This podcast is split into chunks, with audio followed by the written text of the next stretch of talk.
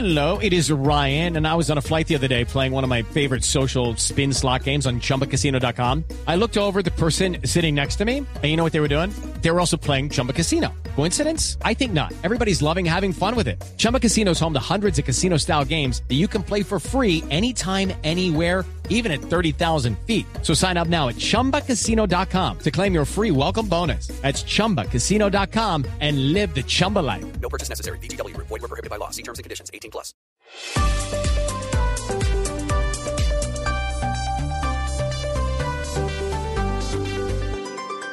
Seguimos conectados en Mañanas Blue. Desde este momento dirige Camila Zuluaga. Aquí seguimos conectados con ustedes en Mañanas Blue. Vamos hasta la una de la tarde. Continuamos a través de nuestro canal de YouTube de Blue Radio en vivo. Y que ahí no solo nos oyen, sino que también nos ven y nos pueden escribir también desde ya. En esta media mañana se pueden contactar con nosotros en el 301-764-4108. Hemos hablado muchas veces de los límites máximos de velocidad. Sebastián, usted siempre se quejó de que Bogotá tuviera límite máximo de velocidad 50 kilómetros Lo por bajaron hora. a 50 incluso para, para autopistas internas. ¿Esto es solo Bogotá o esto es una medida a nivel nacional? Eh, Yo lo que recuerdo en su momento fue una medida que tomó la alcaldía de Bogotá eh, a nivel nacional, pero le miento si, si, no sé, en Barranquilla, por ejemplo, si en una carretera interna uno puede andar a 60, pero acá en Bogotá, incluso en la autopista, hasta 50. Oscar, en Barranquilla, ¿cuál es la velocidad máxima en la que usted puede andar dentro de la ciudad? Camila, hay sectores de la ciudad en que se puede transitar a 60, 80, pero hay otros límites mínimos que son 30. Hay un momento, por ejemplo, hospitales o, eh, universidades, máximo 30, máximo. Ana Cristina, en Medellín. eh, Lo- Sí, Camila, es que depende del sector. Digo, por ejemplo, yo vengo, yo que tengo que eh, bajar a transmitir y yo bajo por carretera. Por carretera normalmente los límites eh, fluctúan entre 60 y 80, pero hay partes donde hay colegios. Entonces, en, en las partes donde hay colegios, inmediatamente baja el límite a 30. Hay otras partes donde hay eh, eh, también, digamos, otra serie de locales comerciales, etcétera, baja a 50. Entonces, digamos que son como tres límites distintos: 80, 60, 50 y 30. Y le estoy hablando de carretera.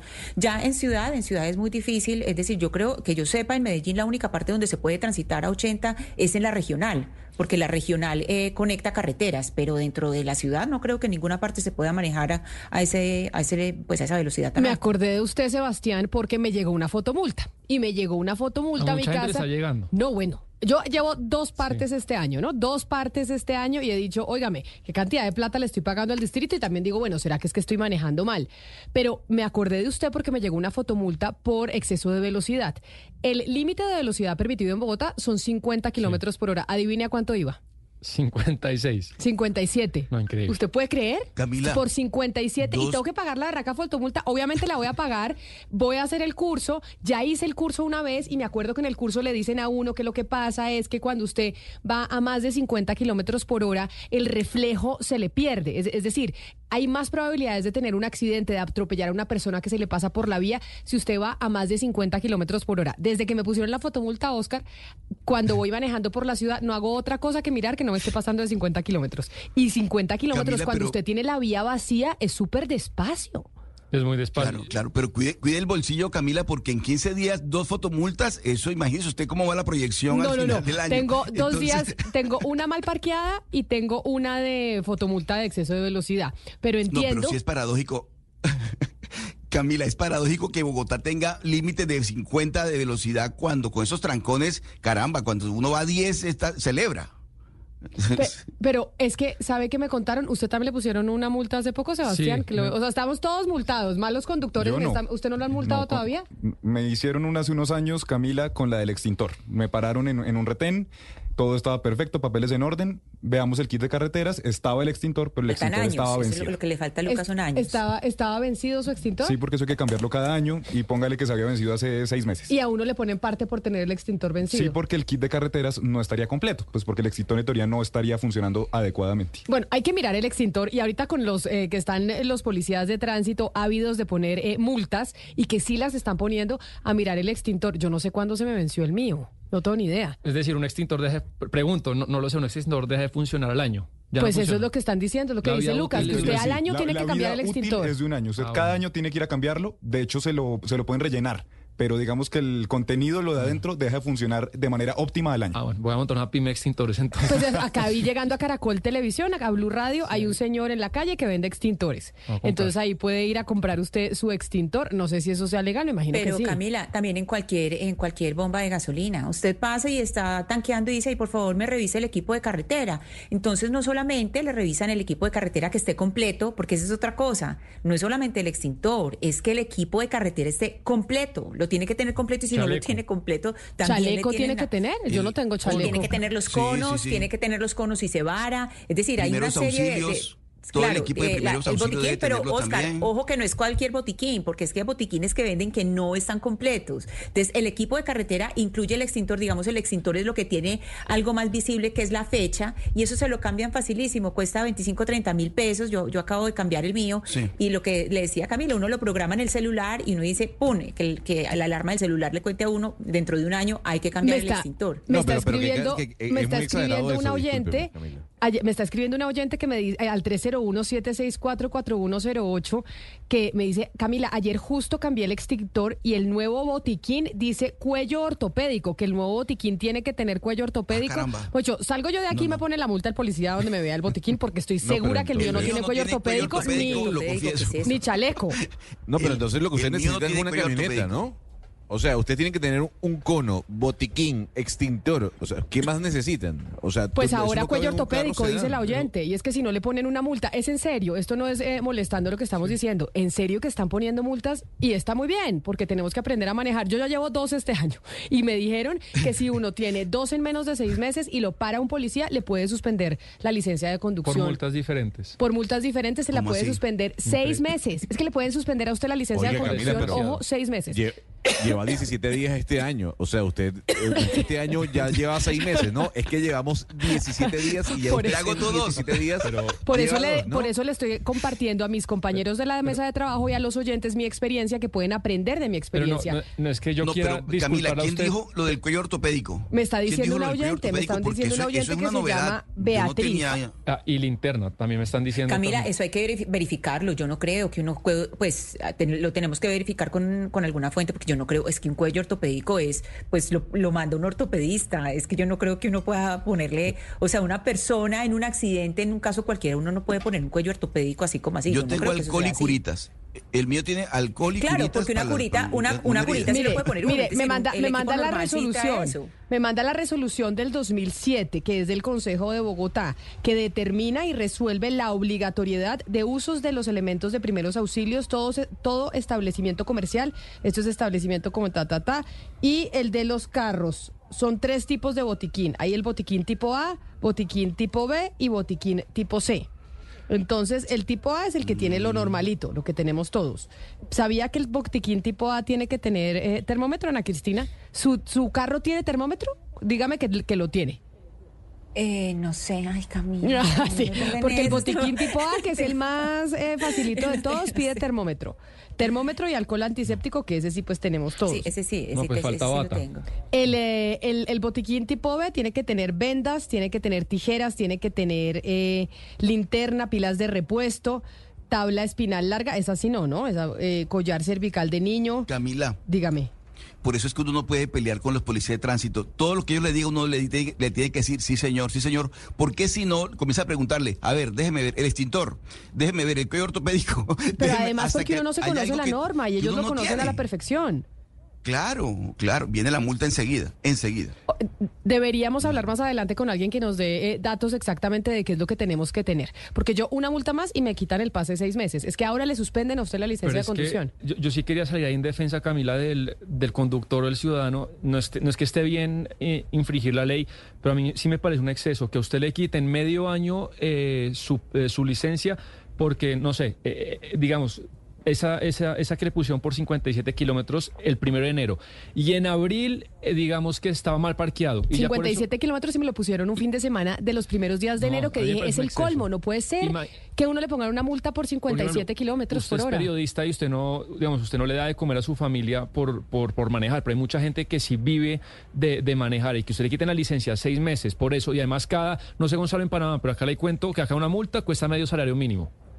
No, no, El no, otro día pagué Es- por la, la de mal parqueada 500 mil pesos, me pareció un horror, se los conté aquí y les dije, so- pagamos multas mucho más caras de lo que por ejemplo se paga en países europeos o en Estados Unidos y demás. Y eso no fomenta el pago, eso lo que fomenta es que la gente no pague porque no puede pagar 500 mil pesos por una multa. Y Claudia me decía, entonces no se parquee mal. No, correcto, no hay que parquearse mal, pero también hay que tener un sentido de la proporcionalidad. Pero vamos a hablar con alguien más adelante que nos diga exactamente cómo es el tema de qué es lo que tenemos que tener en el carro y para que, ojo, estén muy atentos porque de verdad, de verdad, ustedes ya le pusieron parte este año, ¿no, Sí, Sebastián? ya A mí también. uno. A mí dos. Por, eh, por, eh, estaba mirando el celular. Bueno, pero es que eso sí, obviamente lo tienen que partir por mirar el celular. Sí, eh, mal- y le pedí disculpas a la gente y, y seguí. Pero sí, ya, ya llevo una. Me dice acá otro oyente que se llama Giovanni, es que es más riesgoso tener que distraerse estando pendiente del velocímetro que pasarse los tales 50 kilómetros por hora. Sí, yo llevo, desde que venía para acá dije, no, me puedo pasar de 50 kilómetros por hora y dije, voy a dos, porque la, la, la vía está completamente vacía y tal vez esto no es eficiente. Vamos a ver a quién podemos llamar para que nos diga qué es lo que tenemos que tener en cuenta cuando vayamos en los vehículos y que no nos vayan a partir. Fíjese su si su extintor no está vencido, porque si está vencido le pueden poner un parte.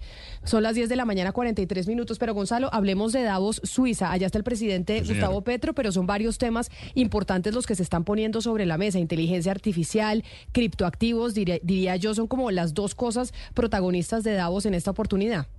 Bueno, incluso el presidente Gustavo Petro posteó una fotografía junto a Bill Gates en la que dice o menciona que está hablando con el magnate de Microsoft sobre inteligencia artificial en Colombia. Pero a su vez, hay que decir que Antonio Guterres, el secretario general de las Naciones Unidas, Camila, alertó el día de hoy sobre los riesgos que entraña la actual o el actual desarrollo de la inteligencia artificial. Dijo que lo que buscan estas compañías como OpenAI es básicamente beneficios con una temeraria indiferencia hacia los derechos humanos. Estas empresas tampoco tienen en cuenta la privacidad individual o el impacto social de estos adelantos. Coincide un poco con lo que decía la directora del Fondo Monetario Internacional, el impacto económico que va a generar eh, la inteligencia artificial sobre los empleos, una afectación del 40% dentro de las plazas de empleo alrededor del planeta. El secretario general eh, añadió eh, que un desarrollo sin límites de la inteligencia artificial constituye una amenaza a la existencia del ser humano. Y mientras eso se daba, esa conversación sobre inteligencia artificial se daba en el, foro de Davos, por el otro lado hablaba Javier Milei, quien se reunió, por ejemplo, con el primer ministro de Inglaterra, David Cameron. Eh, Javier Milei lo que dijo es que Occidente está en peligro por la tendencia de los líderes mundiales a abrazar el socialismo que lleva a la pobreza. Esto básicamente también haciendo una respuesta a lo que dijo el presidente Nicolás Maduro hace dos días diciendo que Javier Milei había sido un error histórico para eh, Latinoamérica y para la Argentina. Se habló también y se sigue hablando del apoyo monetario que necesita Ucrania, el señor Zelensky, eh, junto con, en este caso, el director del Banco Europeo para la reconstrucción eh, de eh, Ucrania, ha pedido más financiamiento. Y también viene dado, Camila, este apoyo monetario que está pidiendo Zelensky en Davos y Ucrania por, de alguna u otra manera, lo que está ocurriendo en los Estados Unidos. Recordemos que Estados Unidos, la Casa Blanca dijo, en estos instantes no tenemos más plata para apoyar logísticamente a Ucrania. Necesitamos que el Congreso de la República nos, apor- nos, nos- nos apruebe ese proyecto de 60 mil millones de dólares para ayudar a Ucrania. El Partido Republicano ha rechazado la oferta del Partido Demócrata, en este caso de Joe Biden, de aprobarle ese monto porque dice que es sumamente alto. Pues precisamente hablando de las noticias que se generan en Davos, ayer el ministro de Hacienda colombiano, Ricardo Bonilla, dijo que en Colombia se deben regular los criptoactivos. Oigamos lo que dijo específicamente el ministro Bonilla desde Suiza. Es que hoy estamos en la perspectiva de tener que mirar si hay una moneda digital o qué hacemos con los criptoactivos. Y sobre los criptoactivos hay mucho que hablar y mucho que reglamentar para que no llegue a otro tipo de fraude. Entonces, si con las monedas digitales hay fraude, con criptoactivos hay todavía más. Entonces, desde ese punto de vista, hoy estamos en la obligación de reglamentar qué hacemos con monedas digitales. Los bancos centrales poco a poco van viendo que la velocidad de circulación del dinero va desapareciendo y que hay que re- reemplazarlo con algo digital y todos están mirando cómo es esa figura. Eso decía ayer el ministro colombiano en Davos, Suiza.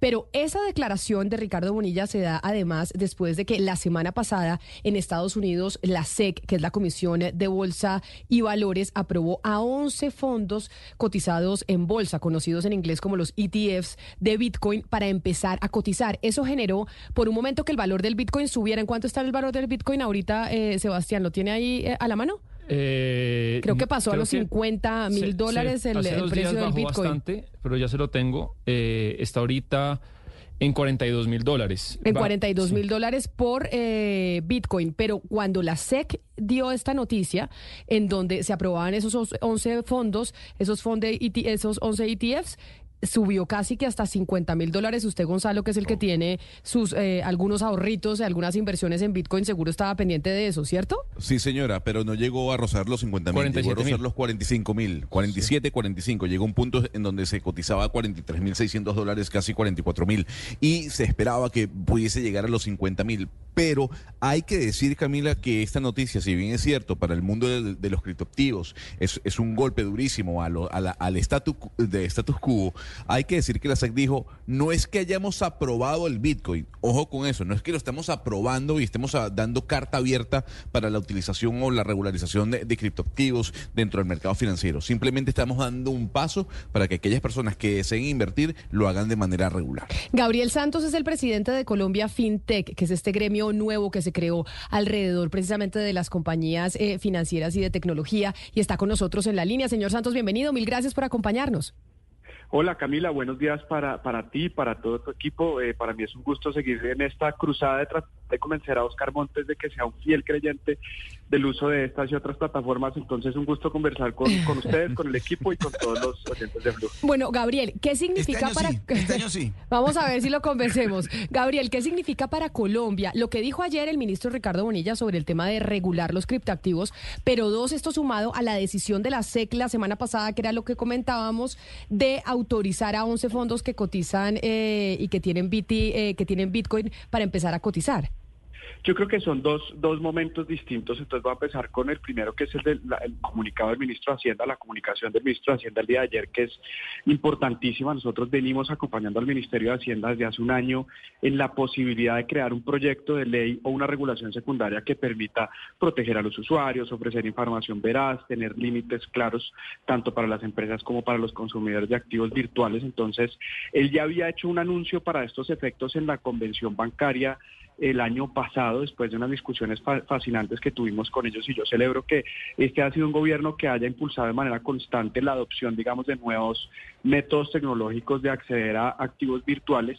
Y yo creo que esto ya es el acelerador final antes de que se presente un proyecto de ley en la legislatura presente o la legislatura que empieza en febrero. Hay que acordar de los usuarios por primera vez en la historia de este país. El Congreso empieza a legislar en febrero y se va a presentar un proyecto de ley.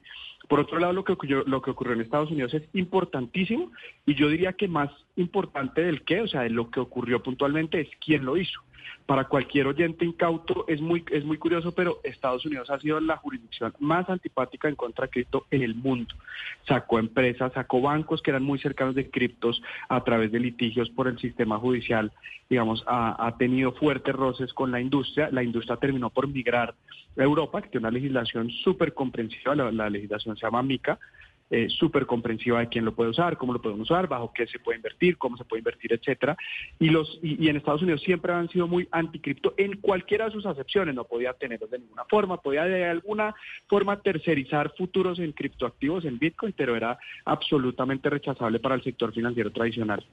Ahora le están diciendo a las empresas, a los fondos institucionales más grandes del mundo, como BlackRock, que usted ya puede tener eh, Bitcoin y yo creo que el mensaje importante es ese. Colombia ha sido muy ortodoxo en el manejo de su sector financiero, yo creo que con mucho acierto desde la regulación y hemos nos hemos pegado históricamente mucho de qué se puede y qué no se puede hacer en Estados Unidos y yo creo que este era el impulso final que necesitábamos para sacar todo ese andamiaje de- del ecosistema cripto y termino con una cifra, Camila, porque es que el ecosistema cripto no va a empezar a existir por esto en Colombia.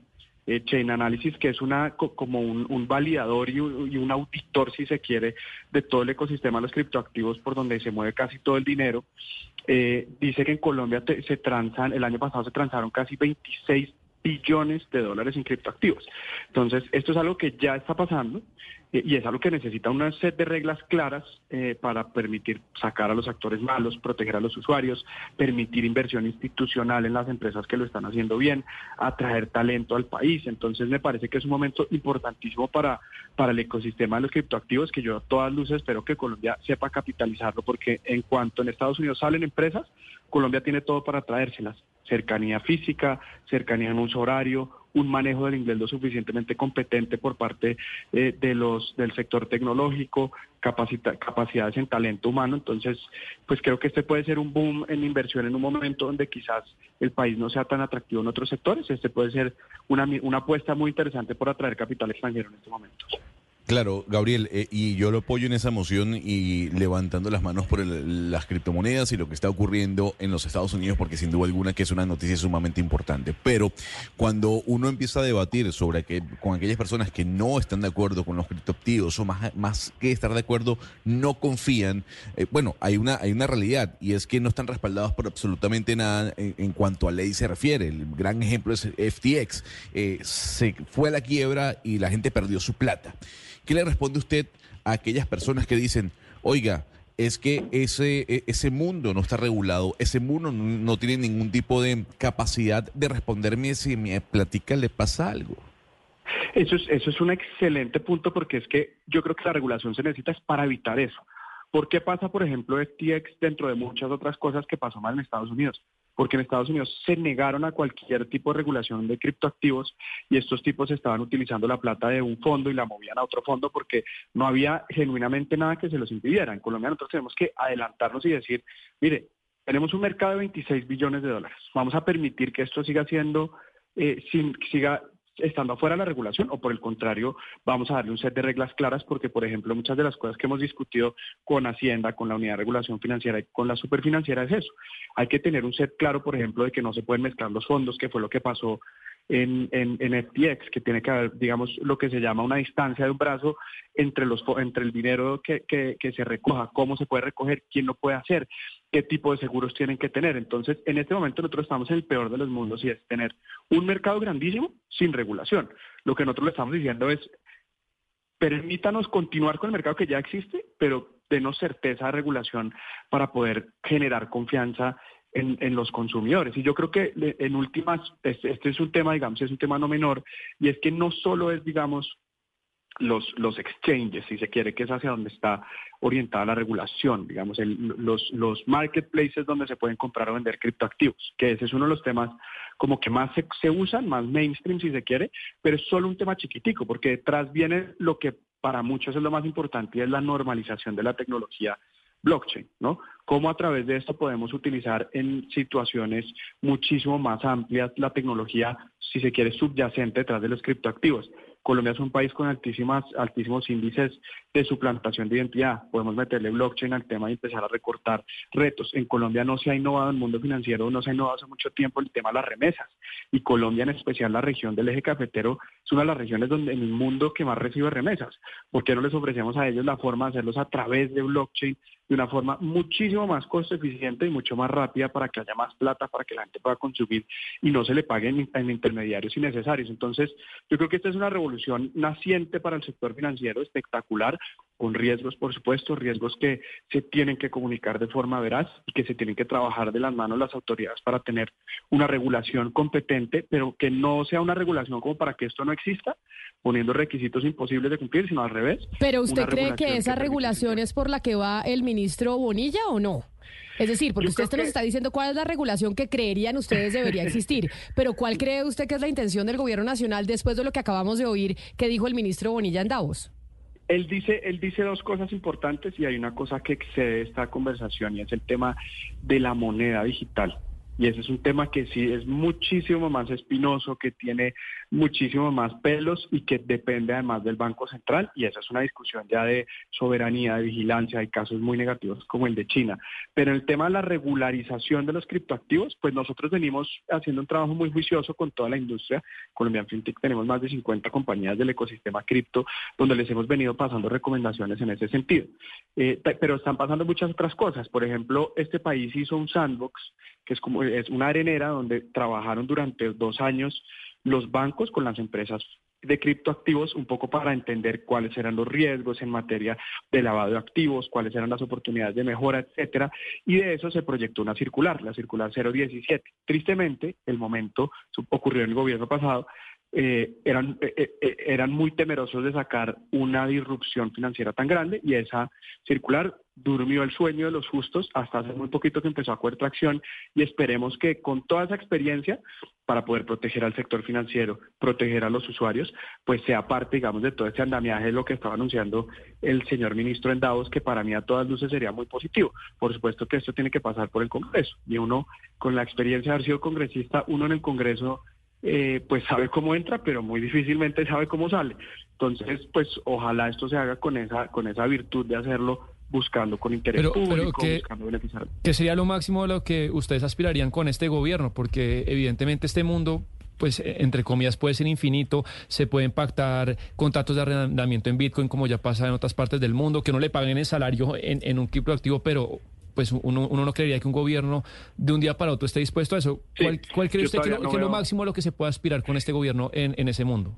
Yo creo que usted tiene razón y ese es, digamos, como para ponérselo también en, blanco y negro a los usuarios. Yo creo que hay ejemplos de países con una adopción altísima como eh, puede ser El Salvador eh, por encima de la mesa o como pueden ser, por ejemplo, Argentina y Venezuela por debajo de la mesa, donde, se, donde de alguna forma se ha normalizado el, el, el pacto de este tipo de transacciones a través de criptoactivos. Eso todavía no está en la, en la mesa de la discusión y yo creo que lo que quedó claro fue decir, mire, quién es el único que puede emitir una moneda de valor es el Banco de la República. Ese fue uno de los puntos que nosotros vimos perfecto. Entonces tengamos activos virtuales donde se puedan resguardar eh, donde se puedan eh, resguardar cierto tipo de activos y que quien tenga el monopolio de la moneda sea el Banco Central, que eso me parece a mí perfecto. Entonces yo creo que este primer paso es importantísimo porque va a ser un proyecto de ley que permita eh, intercambiar valor a través de los mercados o de los exchanges como Binance, como Bitso, como Buda y como otras muy compañías muy grandes, muy serias que tienen un respaldo financiero para no caer en lo que decíamos ahorita de que a la gente se le sume la plática y yo creo que eso es el primer paso para la normalización de, este tipo de de monedas, pero vuelvo un poco al, al, al, comentario inicial. En Colombia el año pasado se movieron 26 billones de dólares en criptoactivos.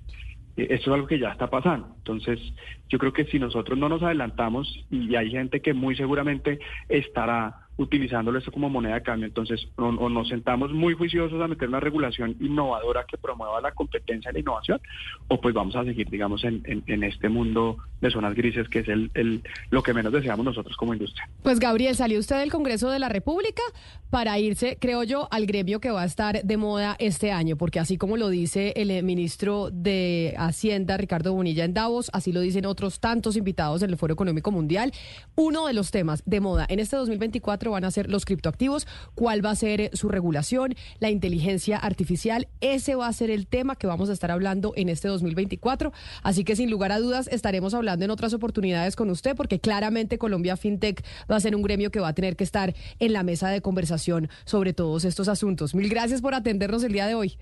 Camila, muchísimas gracias para, para usted, para todos los oyentes. Soy más efectivo ahorita siendo líder gremial que cuando fui congresista, que no me pasaba nada. o sea, ¿está más contento de líder gremial que de congresista? ¿Qué prefiere, pues ser líder gremial o congresista? pues por lo menos ahora me ven mis dos hijas, eso es lo único. Le mando un saludo especial, feliz año. Gracias, Camila. Igualmente, feliz año. Chao. 11 de la mañana en punto, sí, señores. Y además, eh, de hecho, creo que en eh, Davos, Gonzalo Guita Gupina, que es la, eh, pues la no la presidenta del Fondo Monetario Internacional, pero sí la técnica, ha hablado, entre otras cosas, de esos dos temas criptoactivos e inteligencia artificial. Son los dos temas que nos vamos a concentrar en este 2024 y más vale que nosotros empecemos a empaparnos porque creo que sabemos casi absolutamente nada. Pues eh, sí, sin duda alguna. Eh, yo creo que, que, el tema de las criptomonedas, Camila, con el paso que dio la SEC la semana pasada, sin duda alguna lo, que hace es impulsar este sector, porque ya lo hemos debatido aquí, incluso Sebastián y mi persona estamos muy de acuerdo cuando se intenta satanizar el mundo de, los, de las criptomonedas diciendo que es por allí en donde eh, se, se, se, blanquea el dinero, se utiliza dinero mal habido, cuando en realidad todo eso de, de lo mal que se menciona en cuanto al sistema de los criptoactivos ha pasado también por el sistema bancario regulado en todos los países. Así que gran paso por parte de la SEC, que sin duda alguna va a buscar una regularización que beneficie a quienes creemos en esto. 11 de la mañana, un minuto, está enferma. Ana Cristina, está enferma la familia real, la familia real en el Reino Unido, pero no solo está, pues no sé si enfermo, Lucas, ¿qué les está pasando? No, sí, se enfermaron todos. Se enfermaron todos. ¿Quiénes se enfermaron? Mejor dicho, noticia importantísima está el Reino Sí, Unido. señora. Pero sí es cierto, Ana Cristina, que cuando algo pasa con la, no- con la familia real allá en, en Inglaterra, sí es importantísimo. Claro, es muy importante, Camila, y usted me lo pregunta cuando estoy tosiendo. Entonces, cuénteme.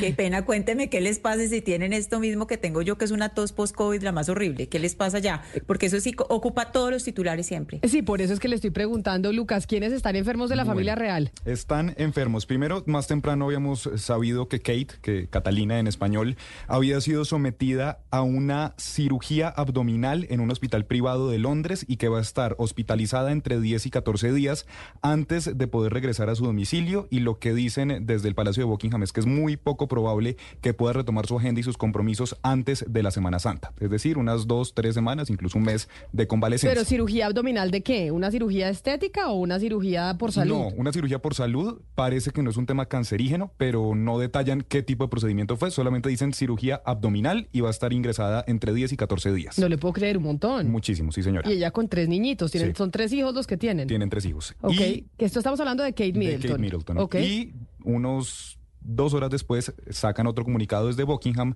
en el que dice, le voy a leer el comunicado siguiente. Al igual que miles de hombres cada año, el rey Carlos ha buscado tratamiento para un gran agrandamiento de la próstata. La condición de su majestad es benigna e irá al hospital la próxima semana para un procedimiento correctivo. Los compromisos públicos del rey se posponen por un corto periodo de recuperación. Eso sí es verdad. Oscar, perdóneme que le pregunte a usted, pero es que usted es el más grande de la mesa. Los hombres cuando están ya entrando en años tienen ese problema, que se les empieza a agrandar la próstata y, muchos como el rey eh, Carlos tienen que ir a hacerse este tipo de procedimientos, ¿cierto?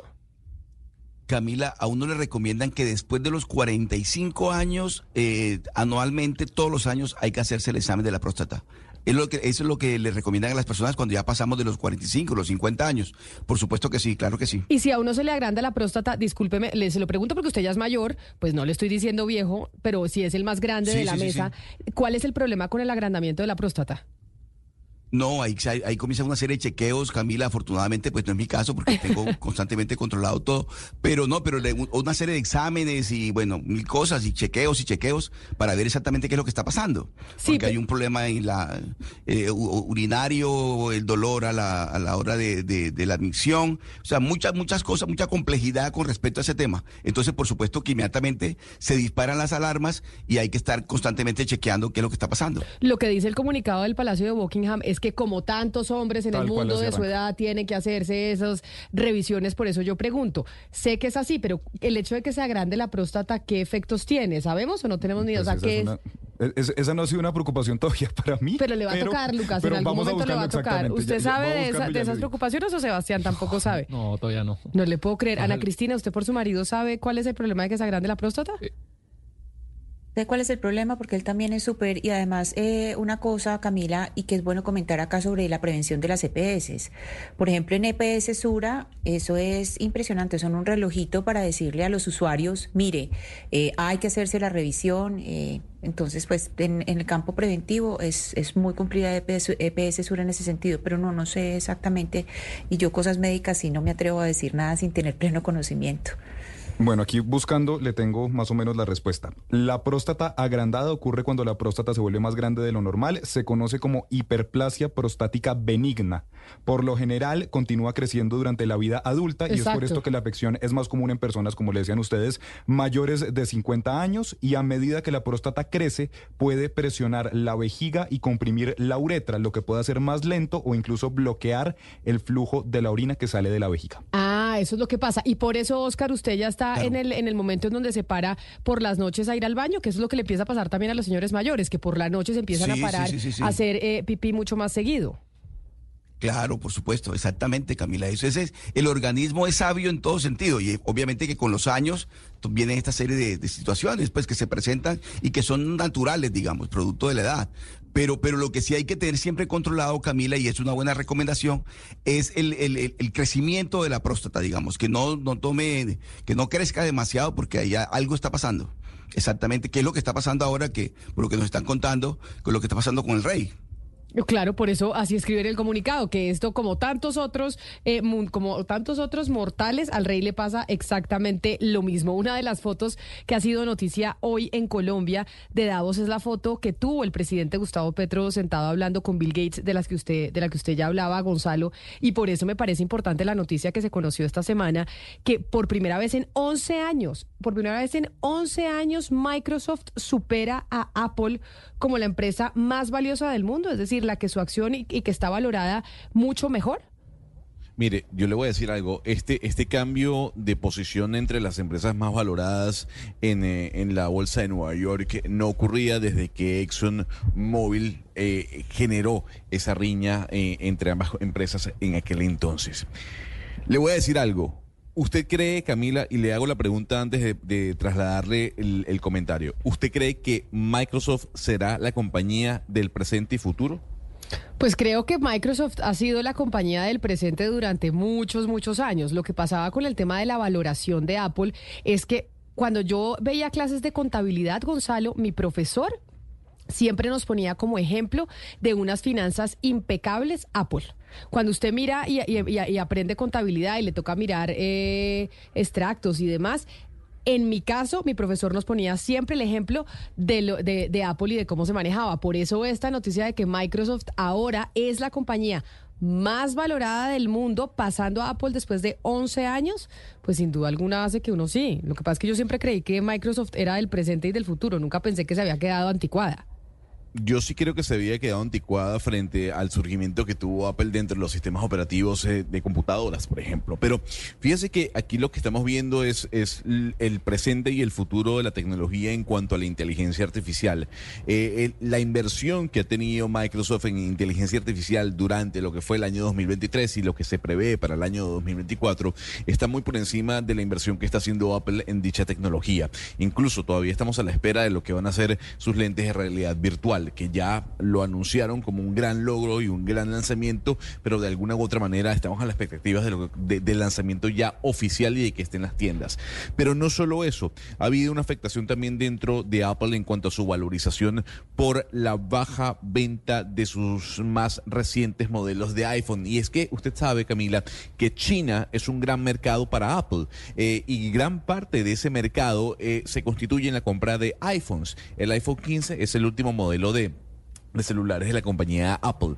Pues bien, las empresas chinas como Huawei, por ejemplo, o Xiaomi, le están quitando participación a la compañía de la manzanita en China. Y esa participación que está perdiendo Apple en China le ha afectado en la valorización de la empresa en los Estados Unidos y por eso Microsoft también ha superado a la compañía no- que lidera Tim eh, Cook. Eh, Eso está pasando, Gonzalo, pero no sé qué tanto se pueden considerar competidores directos. Yo creo que ah, el gran logro de Apple es que, como ninguna compañía en la historia, creó todo un ecosistema de servicios y productos que uno se creyó que necesita.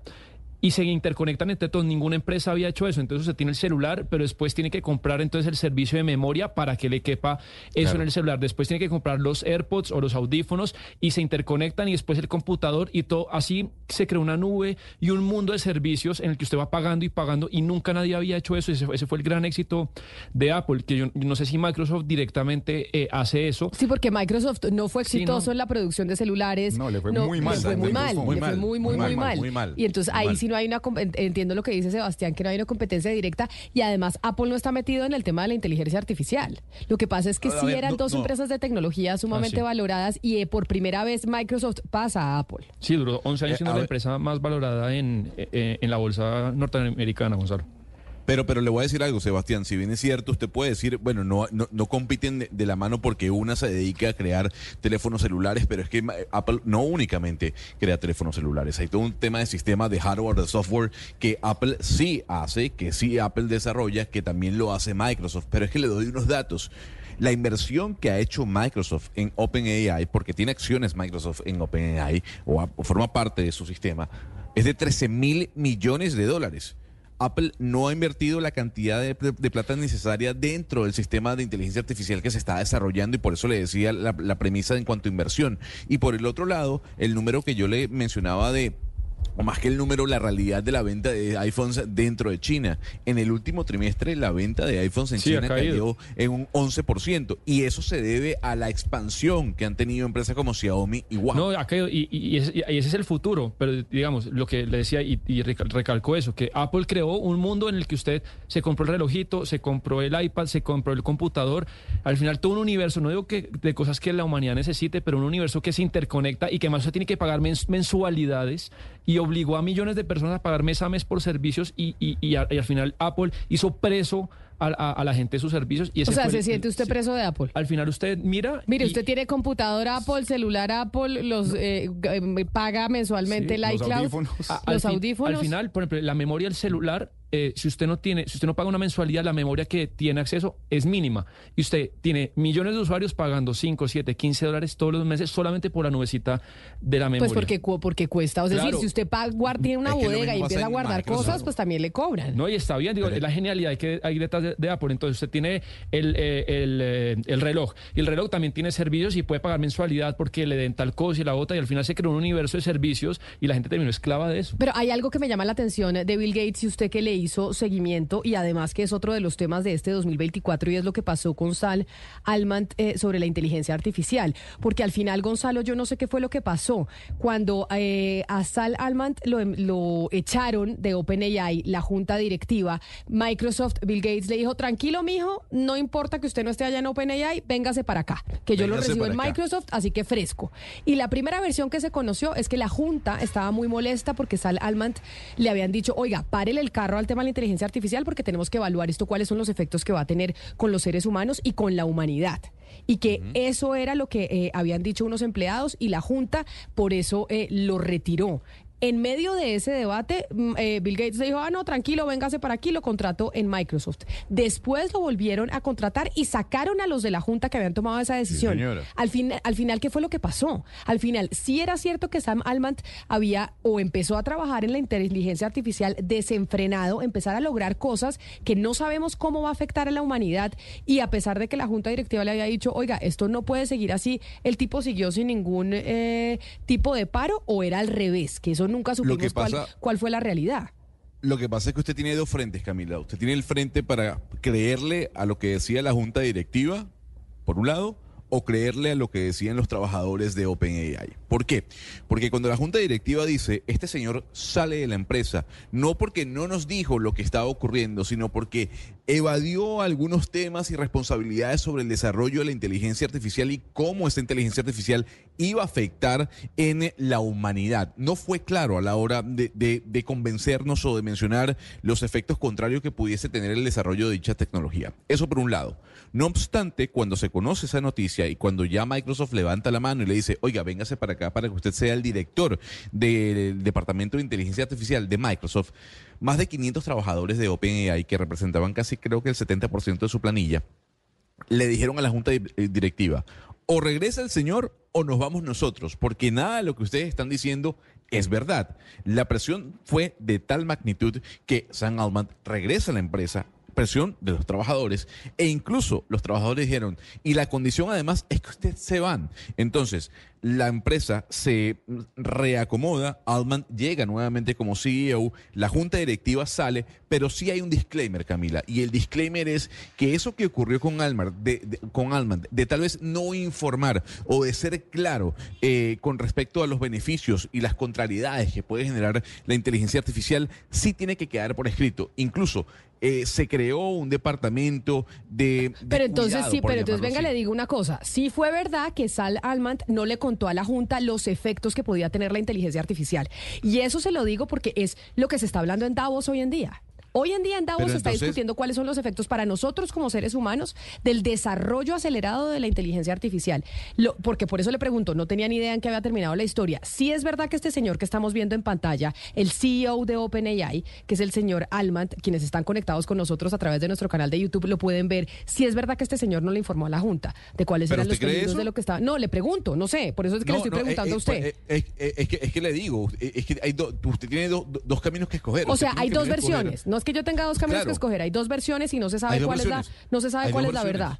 Sí, a ver, lo, lo que uno puede, eh, y inferir es que con el regreso de Altman a la compañía y el desarrollo de ese departamento de ética que no existía antes dentro de la empresa para el cuidado de la inteligencia artificial y de sus efectos en la humanidad, uno sí puede inferir, oiga, aquí pasaba algo, tal vez el señor no era muy claro con la junta directiva. Ahora bien, que la junta directiva haya exagerado los argumentos que dio para despedirlo, yo ahí le creo a los trabajadores porque muchos de ellos decían, es que lo que está diciendo la junta directiva no es cierto. Aquí se advirtió, aquí se habló. Ahora, repito, cuando la llegada de Altman nuevamente al board o, a, o a la, a la- a la cabeza de OpenAI, se creó un departamento de ética para evitar que ocurriese lo que ocurrió cuando el señor fue despedido. Esto es tan miedoso y por eso le digo yo lo del tema de Microsoft y Bill Gates, es que cuando hubo un debate ético sobre lo que pasaría con la inteligencia artificial y sus efectos sobre la humanidad y la junta directiva le dice a un señor como este, como el señor Almat,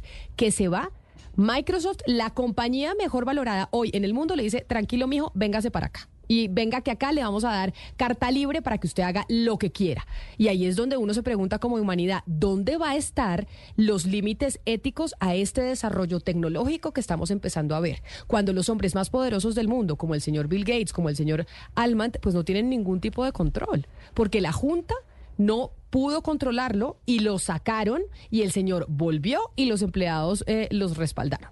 Entonces, sí es cierto que el señor, si lo que usted está mencionando, que, que si el señor volvió y dijeron toca dejar por escrito cuáles son los riesgos, si quiere decir que era verdad lo que decía la Junta, que el señor lo advirtió. Mm, eh, pudiese ser, creo que el nivel de exageración fue alto, como decían algunos trabajadores, pero la creación de este departamento de ética frente al desarrollo de la inteligencia artificial sí nos da luces de que eso pudo haber ocurrido y que Altman no fue claro, no fue claro, más, más allá de no responder o no, no fue claro con los beneficios y las contrariedades que generaba la inteligencia artificial. Pero usted no puede descartar, Camila, dentro de lo que menciona, que es respetable, sobre el susto que le da la inteligencia artificial, que lo que fue ChatGPT en el año 2023 eh, fue un cambio radical y va a ser un cambio radical para nuestras vidas y para la humanidad. me está, me está diciendo eh, Iván Muñoz a través de nuestro canal de YouTube en Blue Radio en vivo que no es cierto que Apple no trabaje sobre la inteligencia artificial, que dónde queda Siri, que lleva más años que cualquier otra inteligencia artificial como Alexa, que es de Amazon, o, o la de Microsoft. Sí, es verdad. ¿Usted usa Siri? Sí, lo, lo- lo uso. Le pregunta cosas- de todo. Siri, ¿cómo estás hoy? Bienvenida. Eh, Por ejemplo, en eh, le saludos a la señora gente que me puso la multa para, para evitar ese tipo de multas, porque a veces voy en el carro, cosas de trabajo, y uno necesita saber un dato, Camila, eh, dónde nació esta persona, cuánto cuesta esta empresa, y usted se lo dice a Siri y se lo dice. Es que lo- lo- le quería contar algo muy corto que me acordé de usted, Camila, leí algo tenebroso de inteligencia artificial esta mañana. Eh, hay una cuenta de Instagram de una mujer muy bella, hermosísima. ¿Quién es? Eh, no, no me, no me es el nombre, digamos... ah, pero usted la, o sea, la sigue por bonita. No, no, no, yo la sigo, sino que un amigo me mandó, me, me pareció tenebroso y ya me da la razón de por qué me acordé de usted. Y es una mujer casi que perfecta, yo diría físicamente perfecta, y esa mujer pues gana plata en OnlyFans. Resulta que es una mujer que no existe porque es creada por inteligencia artificial y famosos del mundo deportistas le han escrito eh, mensaje para salir con ella. O sea que hasta los de. OnlyFans van a estar eh, reemplazados por la inteligencia artificial. No, yo creo que eso lo creó una persona o, o alguien que sabe mucho de computación y claro, pero es lo que le digo que es el temor de lo que va a pasar. Pero el famoso o, o el deportista del hombre la invitó a salir pensando que era, que era real, pero no es una mujer que no existe. Por eso. Es que, eh, por eso les digo, este es un tema que es del, eh, de este año y que no hemos dimensionado. Acá estaban los oyentes diciéndonos en nuestro canal de YouTube que con la inteligencia artificial, Ana Cristina, se va a acabar el periodismo y que qué maravilla que se acaben los periodistas. Es que se van a acabar muchas profesiones. No sé si la nuestra, no estaría yo tan segura. Creo que el periodismo va a ser mucho más necesario que en ningún otro momento con la inteligencia artificial. Pero lo que sí es cierto es que son muchas, muchas profesiones las que se van a tener que transformar y ese es uno de los grandes retos que van a tener los países en el mundo frente sobre todo a las, a las, a las, a las personas con menos eh, preparación. Sí, eh, Camila, por eso es tan importante la regulación, la ley que sacó el año pasado en junio eh, la Unión Europea, que es la primera ley o legislación en el mundo que existe con respecto a la regulación de la, de la inteligencia artificial y que también tiene la dimensión ética sobre lo que se debe hacer en ciertos casos y cuáles son los límites. Inclusive tienen unas, unos puntos donde dice que es medianamente peligroso, muy peligroso sobre la, o sea, sobre las distintas formas y usos de la inteligencia artificial. Sin duda alguna, pues lo de todo lo que estamos hablando de Alman lleva también eh, a, a discutir pues la vena que es el, el asunto ético, pero yo creo que las legislaciones futuras van a tener, incluso la que se está discutiendo en Colombia, la que, la que se está preparando en Colombia en el Congreso, tiene como base esta legislación de la Unión Europea, donde lo que se mira es los grados de peligrosidad de desde algo tan simple como Siri hasta lo que empezó a hacer, y, usted sabe lo que pasó, por ejemplo, con el eh, New York Times, que entonces empiezan a decir, ustedes están usando contenido mío para hacerme competencia a mí. Entonces, ¿en qué estamos? O sea, yo hago un acuerdo con usted de, de, de negociar contenidos y después usted me hace a mí la competencia y, no, y empieza a usar los contenidos sin pagarlos. Es decir, ahí, ahí empiezan a, haber unos, unos niveles. Y ahí es donde uno dice, el periodismo no creo que desaparezca, pero el periodismo sí tiene que empezar a saber cómo, cómo entrar a ese baile para que no lo acaben. Lo mismo el diseño, que el diseño es otra de las, de las profesiones eh, muy amenazadas por la inteligencia artificial. 11 de la mañana, 22 minutos. Y a propósito de Davos, el eh, secretario de Estado de los Estados Unidos, es decir, el canciller Anthony Blinken, Sí. no pudo viajar por cuenta del Boeing otra vez, los problemas de. Boeing. Y Boeing 737 no es Max, porque ya Gonzalo me dirá, ese no es un Max, no es un Max, pero qué coincidencia que el señor Anthony Blinken estuvo participando en Davos. Para llegar a Davos hay que ir en helicóptero, eh, helicóptero Camila, porque no hay aeropuerto, eso, pues Davos es una ciudad pequeña. Y cuando ya estaba regresando al aeropuerto, no puede viajar porque detectaron una fuga de oxígeno en ese Boeing 737, que es un avión modificado eh, por la Fuerza Aérea de Estados Unidos, pero finalmente está varado en Davos el señor Anthony Blinken. Está varado por cuenta de la falla De del... Boeing. Oiga, qué cantidad de problemas los de Boeing, La ¿no? verdad, sí, No con solo con el Max, sino ahora con este que es el, eh, el avión Ahora, que esto usan en suele Estados pasar, ¿no, Unidos. Camila? Y también le pasa a los Airbus porque, pues, o sea, fallas y averías en aviones hay siempre, pero qué coincidencia que hablando de- del Boeing 737 MAX 9 que está en este momento en tierra, pues que pase con el Boeing 737 y del gobierno de Estados Unidos. Ya que usted dice que para ir a Davos hay que, bueno, llegar en avión, pero después para llegar hay que coger un helicóptero Sí. para llegar donde están las conferencias y demás. Si usted mira la primera página del Wall Street Journal hoy, este periódico económico, tienen una información que me parece muy llamativa y es que el uso de los aviones privados, el uso de los jets privados para los CEOs en el 2022 se disparó, aumentó en un 50%.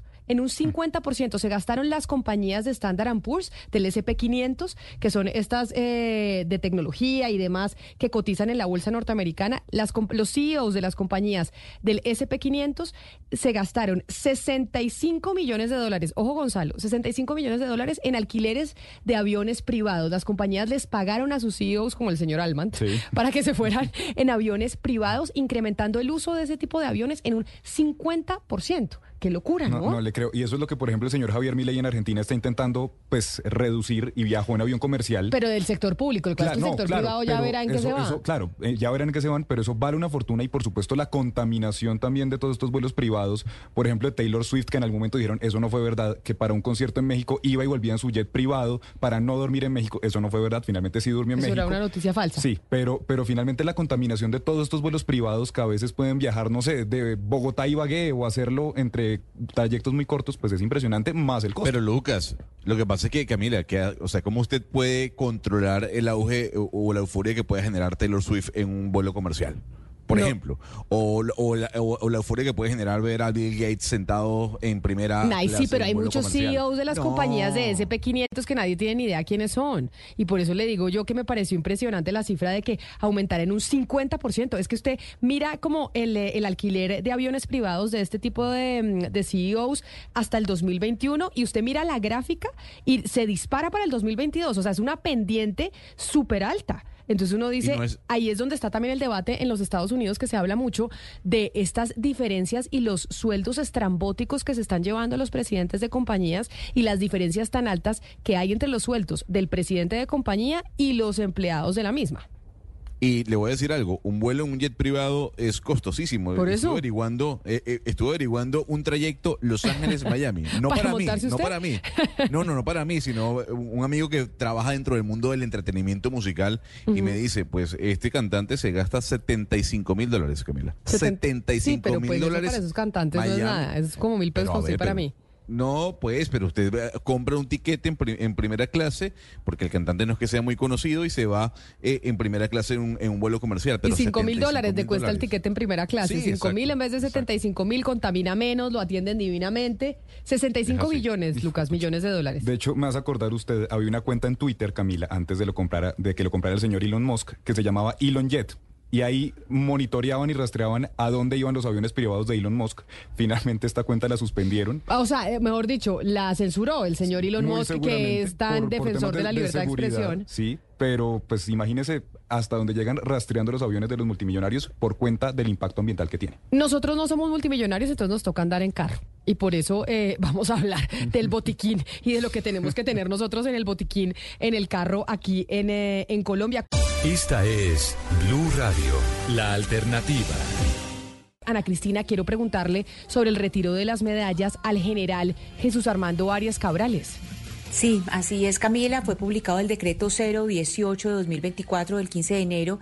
Tiene firma del ministro de Justicia, Néstor Osuna, y también tiene, pues, eh, no tiene observaciones, o sea, tiene aprobación eh, del Ministerio de la Defensa. Le retiran las, las de- con- condecoraciones a quien fuera el mayor general retirado, eh, nacido en Buga, Jesús Armando Arias Cabrales, por todo lo que pasó en los hechos del Palacio de Justicia. Eh, porque, ¿Cuáles son los- las razones que llevan al retiro de estas, eh, de estas condecoraciones? Pues recordemos que el 28 de abril de 2011, Arias Cabrales fue condenado a 35 años de cárcel por el juzgado 51 de Bogotá por la desaparición forzada de Carlos Augusto Rodríguez Vera, Bernardo Beltrán Hernández, Luz Mari Portera León, David Suspenselis, Irma Franco Pineda. Y pues eh, se, le, se le dieron los cargos, pues se le imputaron cargos como coauto- coautor inmediato en comisión por omisión de aparatos organizados de poder. También fue a la JEP, Arias Cabrales, y no aportó verdad. Entonces le dijeron, Chaito, si no aporta verdad, se va de acá. Ese es el, segundo lugar. Y tercero, hay que recordar que el Estado colombiano fue declarado como responsable por la Corte Interamericana de Derechos Humanos por eh, eh, la desaparición forzada y privación arbitraria de la libertad de 16 personas. Entre ellas también está el ex magistrado auxiliar Carlos Horacio Urán. Entonces, ¿qué es lo que pierde? ¿Cuáles son esas condecoraciones que le quitan a quien fuera el comandante del Ejército de Colombia? Le quitan las medallas de servicios distinguidos eh, en orden público, la orden al mérito militar Antonio Nariño en grado Gran Cruz, le quitan la orden al mérito naval Almirante Padilla Gran Oficial, grado Gran Oficial, y la Cruz de la Fuerza Aérea al mérito aeronáutico en grado Gran Oficial. Es decir, las máximas condecoraciones de todas las eh, distintas áreas del ejército se le quitan a este eh, mayor general eh, retirado y ya pierde pues lo que más le puede doler a un militar, se lo quitan, que es el honor. Eso, eso precisamente era lo que le iba a decir. Y es lo que significa para un militar cuando le quitan las condecoraciones, que tal vez uno, si no es militar y no ha estado en el ejército, no entiende el significado y el peso simbólico que tiene esto que acaba de, pa- de pasar con el general Arias Cabrales. Claro, es, eh, Camila, esto tiene, todos estos hechos tienen que ver con el Palacio de Justicia, de, lo que hemos hablado pues en repetidas ocasiones, y esto, eh, esto que sucede ha tenido mucho, debate porque inclusive eh, se ha hablado de que cómo estas personas viven con pensión pagada por el Estado, eh, eh, eh, es una cantidad de cosas y, se, ha discutido mucho no solamente por el Palacio de Justicia, sino por los falsos positivos, por las condenas por eh, las eh, todas las condenas que han salido por eh, falsos positivos. Pero eh, en este caso estamos hablando de alguien que fue comandante del ejército y el ejército cada condecoración. Y fíjese Camila que es que Arias Cabrales tiene el mérito militar Antonio Nariño, tiene el mérito naval Almirante Padilla y de la Fuerza Aérea el mérito aero- aeronáutico, es decir, de todas, de, to- de, de to- todas los, los flancos de la, de- del ejército. Entonces es, es algo gravísimo. Con esto se derrumba eh, toda su carrera y más que cualquier cosa, lo que más le duele a un militar es que le quiten el honor. Y con estas medallas le quitan el honor por lo, por lo que fue su papel en el Palacio de Justicia, en la retoma del Palacio de Justicia. Resolución de hace dos días, 15 de enero de 2024, firmada entonces eh, por el Ministerio de Justicia. Ana Cristina, esta, la, retirada de medallas al general Arias Cabrales, 11 de la mañana, 34 minutos. Ahora sí creo que logramos tener la comunicación con el coronel Wilson Barrios, comandante de la Policía de Tránsito de Bogotá. Coronel, ¿me escucha? Bienvenido a Mañanas Blue. Buenos días. Qué pena ahí por los problemas técnicos. Eh, para ustedes, todos sus oyentes. Espero que tengan un excelente día. Coronel, mil gracias por atendernos. Es que figúrese que estamos, estábamos acá hablando con mis compañeros de la mesa de trabajo a propósito de los partes que ya nos han puesto en este 2024. Arrancamos el, el- el año con pie izquierdo en términos de comparendos de tránsito y nos llamó la atención el tema, uno del extintor y dos del botiquín. Explíquenos una cosa, ¿cuál es el botiquín que tiene que tener uno en el carro para que no lo vayan a multar ustedes si lo paran en, eh, en Bogotá o en cualquier parte del país? Sí, no, pues son unos elementos que por norma se exigen, el extintor como tal y obviamente los elementos de seguridad y prevención que hace parte el kit de carreteras. Entre esos está el botiquín. En ese botiquín deben tener unos elementos básicos de primeros auxilios. Eh, esos elementos básicos de primeros auxilios son un par de guantes, gasa estéril, tijeras, eh, un bajalenguas, pero son unos elementos que son hacen parte de, un, kit de primeros auxilios que se puede conseguir en cualquier eh, eh, comercio eh, donde ustedes puedan adquirir eso. Eso no tiene ningún inconveniente. Y lo del extintor, pues sí, el extintor es está bajo la norma técnica NTC 14046 que obliga a los conductores de todo automóvil a tener un extintor tipo B o tipo C de 5 o 10 libras. ¿Y por qué toca cambiarlo cada año? Porque es que uno no puede tener vencido el extintor porque a mi compañero aquí, Sebastián Nora, casi le ponen un parte por el tema del vencimiento del extintor. No, no es que no es que toque cambiar el extintor como tal, sino que toca recargarlo. Eso obviamente se hace para que tengan la plena seguridad que el extintor sirve en el momento que se vaya a requerir. Eh, eso pues tiene una fecha de caducidad y hay que estar pendiente de esa fecha de caducidad. Eh, Coronel, estábamos ahorita conversando, no si, si puede ser proporcionado o exagerado, pues que a un infractor, a un ciudadano, se le quite la licencia por seis meses si incumple en un periodo inferior a seis meses, entiendo yo, dos multas de tránsito. Eh, quería preguntarle exactamente eso cómo funciona. Eh, la secretaría se da cuenta que el infractor tiene dos multas y o el policía y- lo puede amenazar a uno con quitarle la Exacto, licencia. Cuando Camila está, ella No, nos no, cuenta, no. ella está al fila, ya tiene tarjeta amarilla, le falta la otra amarilla para que le saquen roja. ¿Cómo funciona eso? No, primero, primero que todo, cuando ustedes vean un, policía de tránsito, lo que van a tener es una, una persona que les va a asesorar en, en estas actividades en vía. Eh, sí, eh, las secretarías de tránsito, en el momento que identifican una persona que eh, lleva dos comparendos por la misma causa, eh, igualmente por eh, haber cometido dos infracciones de tránsito en el en el- este periodo de seis meses, pues entra un proceso en donde va a ser suspendida su licencia por ah, un seis meses aproximadamente. Pero no, espere, coronel, porque eso sí entonces nos empieza a preocupar. Es decir, es que después me van a suspender la licencia de tránsito y no quiero que me la suspendan. No, no, no, pero, pero, hay, Pero- hay dos cosas que, que, mm, sería bueno Aclarar. puntualizar. Es La- decir, yo, una mal parqueada, en menos de seis meses, mal parqueado un comparendo y tengo otro comparendo de fotomulta en menos de seis meses, ¿yo soy candidata a que me suspendan la licencia seis meses? Sí, correcto.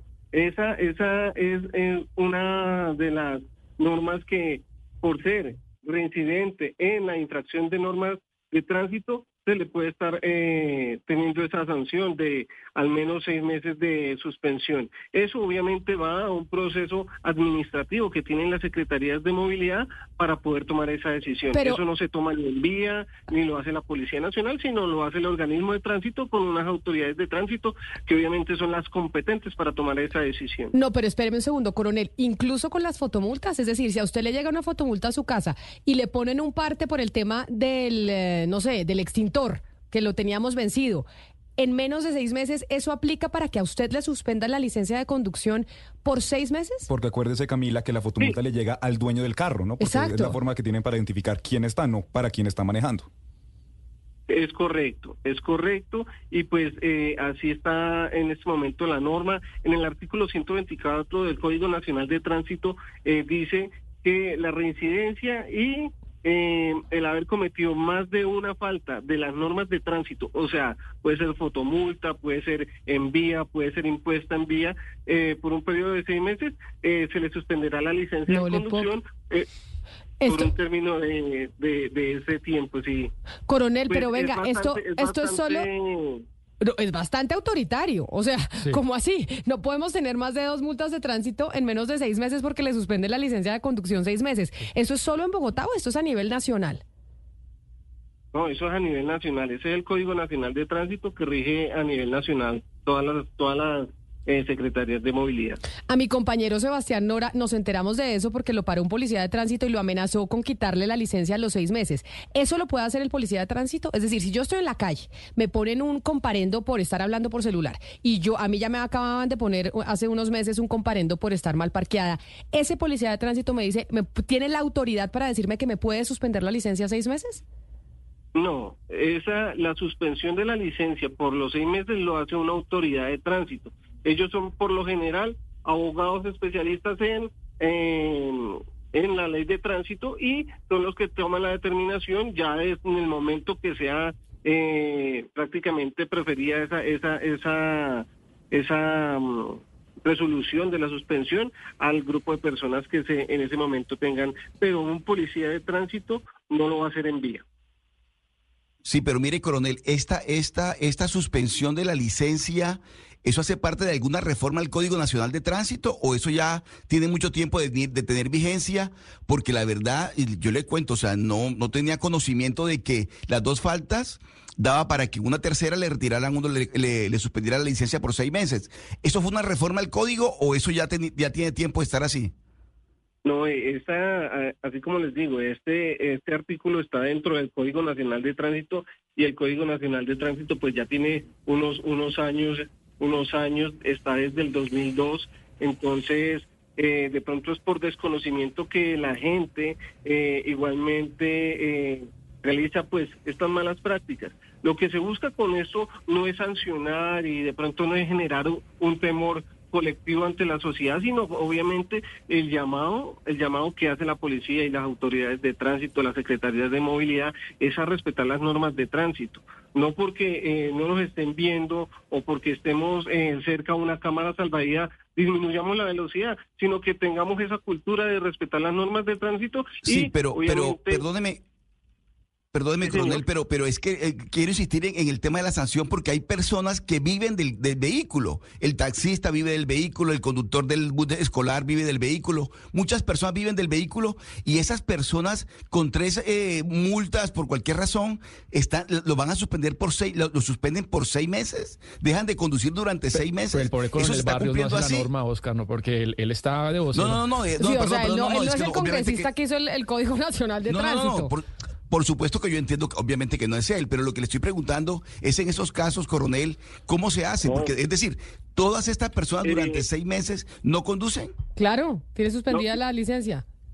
Claro que sí, pero eso, esas, esas situaciones especiales de cualquier situación que puedan presentar, eh, especialmente personas que vivan de el transporte eh, o conducción de vehículos, ellas, todas esas personas pueden ingresar a los organismos de tránsito donde se les eh, imponen esos esos eh, comparendos y obviamente exponer todas estas situaciones. Lo que sí es claro es que en el artículo 124 lo, lo dice que una persona don- dentro de los seis meses y comete dos infracciones de tránsito por diferentes causas o por la misma, se le puede estar eh, suspendiendo la licencia de conducción por un término de seis meses aproximadamente. Coronel Barrios, pero a ver, hay personas que, y pues se lo digo porque a veces uno, eh, pues uno siempre conversa con los taxistas y le empiezan a contar cosas y dice, por ejemplo, yo tengo cinco infracciones. Entonces, eh, o dice, yo no puedo hacer tal vuelta porque tengo cinco infracciones. Uno dice, ¿cómo es posible que pasen esas cosas? ¿Cómo es posible que hay personas que tengan cinco o seis infracciones acumuladas y uno, el día que se le va eh, a vencer el extintor, uno es, pues, mejor dicho, enloquecido porque cree que en las cuatro cuadras que da la bomba de gasolina se le, le van a cobrar la... Es decir, hay personas que somos súper preocupadas y, me incluyo que somos casi que eh, neuróticas del susto de que nos vayan a, poner un parte porque sabemos lo que eso significa y hay personas que andan tranquilas por el mundo con cinco y, y seis eh, comparendos y no les pasa nada. Claro, todas las decisiones de las suspensiones que de las licencias de conducción eh, se toman por parte del organismo de tránsito, o sea, secretarías de movilidad. Eh, ellos son los que determinan eh, a las personas que se les eh, suspenden las licencias. Obviamente aquí eh, se han tomado una forma muy muy profesional por parte de la Secretaría de Movilidad y no es no es un caso que se esté dando aquí en la ciudad de Bogotá. Hay personas que son muy residentes y que obviamente son personas que entran en el ojo y la lupa y la observación de las autoridades y a esas personas son las que se ejecuta esta esta esta suspensión de la licencia. Pero hay que entender, eh, y, eso de pronto sí quiero que quede claro, que lo que dice el artículo es dos, dos o más eh, infracciones de tránsito en seis meses, ¿sí? Pero obviamente eso ya llega a una evaluación por parte de los organismos de tránsito. No es que inmediatamente cometió dos infracciones en una semana y se le suspende. Eso entra a una evaluación y a un eh, examen por parte de las autoridades de tránsito en donde ya se evalúa si se suspende la licencia y si se aplica el artículo 124. Yo no sé si esto sea solo en Bogotá, Ana Cristina, pero aquí en Bogotá, si usted no paga un comparendo, le embargan la cuenta. Yo he conocido varios casos de gente que no pagó el comparendo a tiempo y a usted, Sebastián, no le embargaron su cuenta. No, a una, no, no, no, no, yo, yo, yo de una multa eh, a un familiar, no, no voy a decir quién, no sé si tengo autorización, pero lo que, lo que le pasó a él es que se retrasó en el pago, Camila, y le embargaron la cuenta, pero antes de desembargar la cuenta, eso era muy complicado, tenía que llevar usted unos papeles, lo que le hicieron fue, le congelaron la cuenta, Secretaría le chupó la plata, le chupó el, el, el comparendo y después le quedó descongelada la cuenta al otro día, es decir, no pudo usar la cuenta por dos días hábiles. A mí me llegó un mensaje de texto, Sí. cuando, ¿se acuerda que, le- que- que dice, recuerda que si tienes un comparendo, porque no lo había pagado, pagarlo a tiempo te evita embargos futuros. Entra y comprueba si tienes alguno. Ya Claro. sabían exactamente que yo no había pagado mi parte, entonces Claro. me dicen, oiga, páguelo porque si no la embargamos.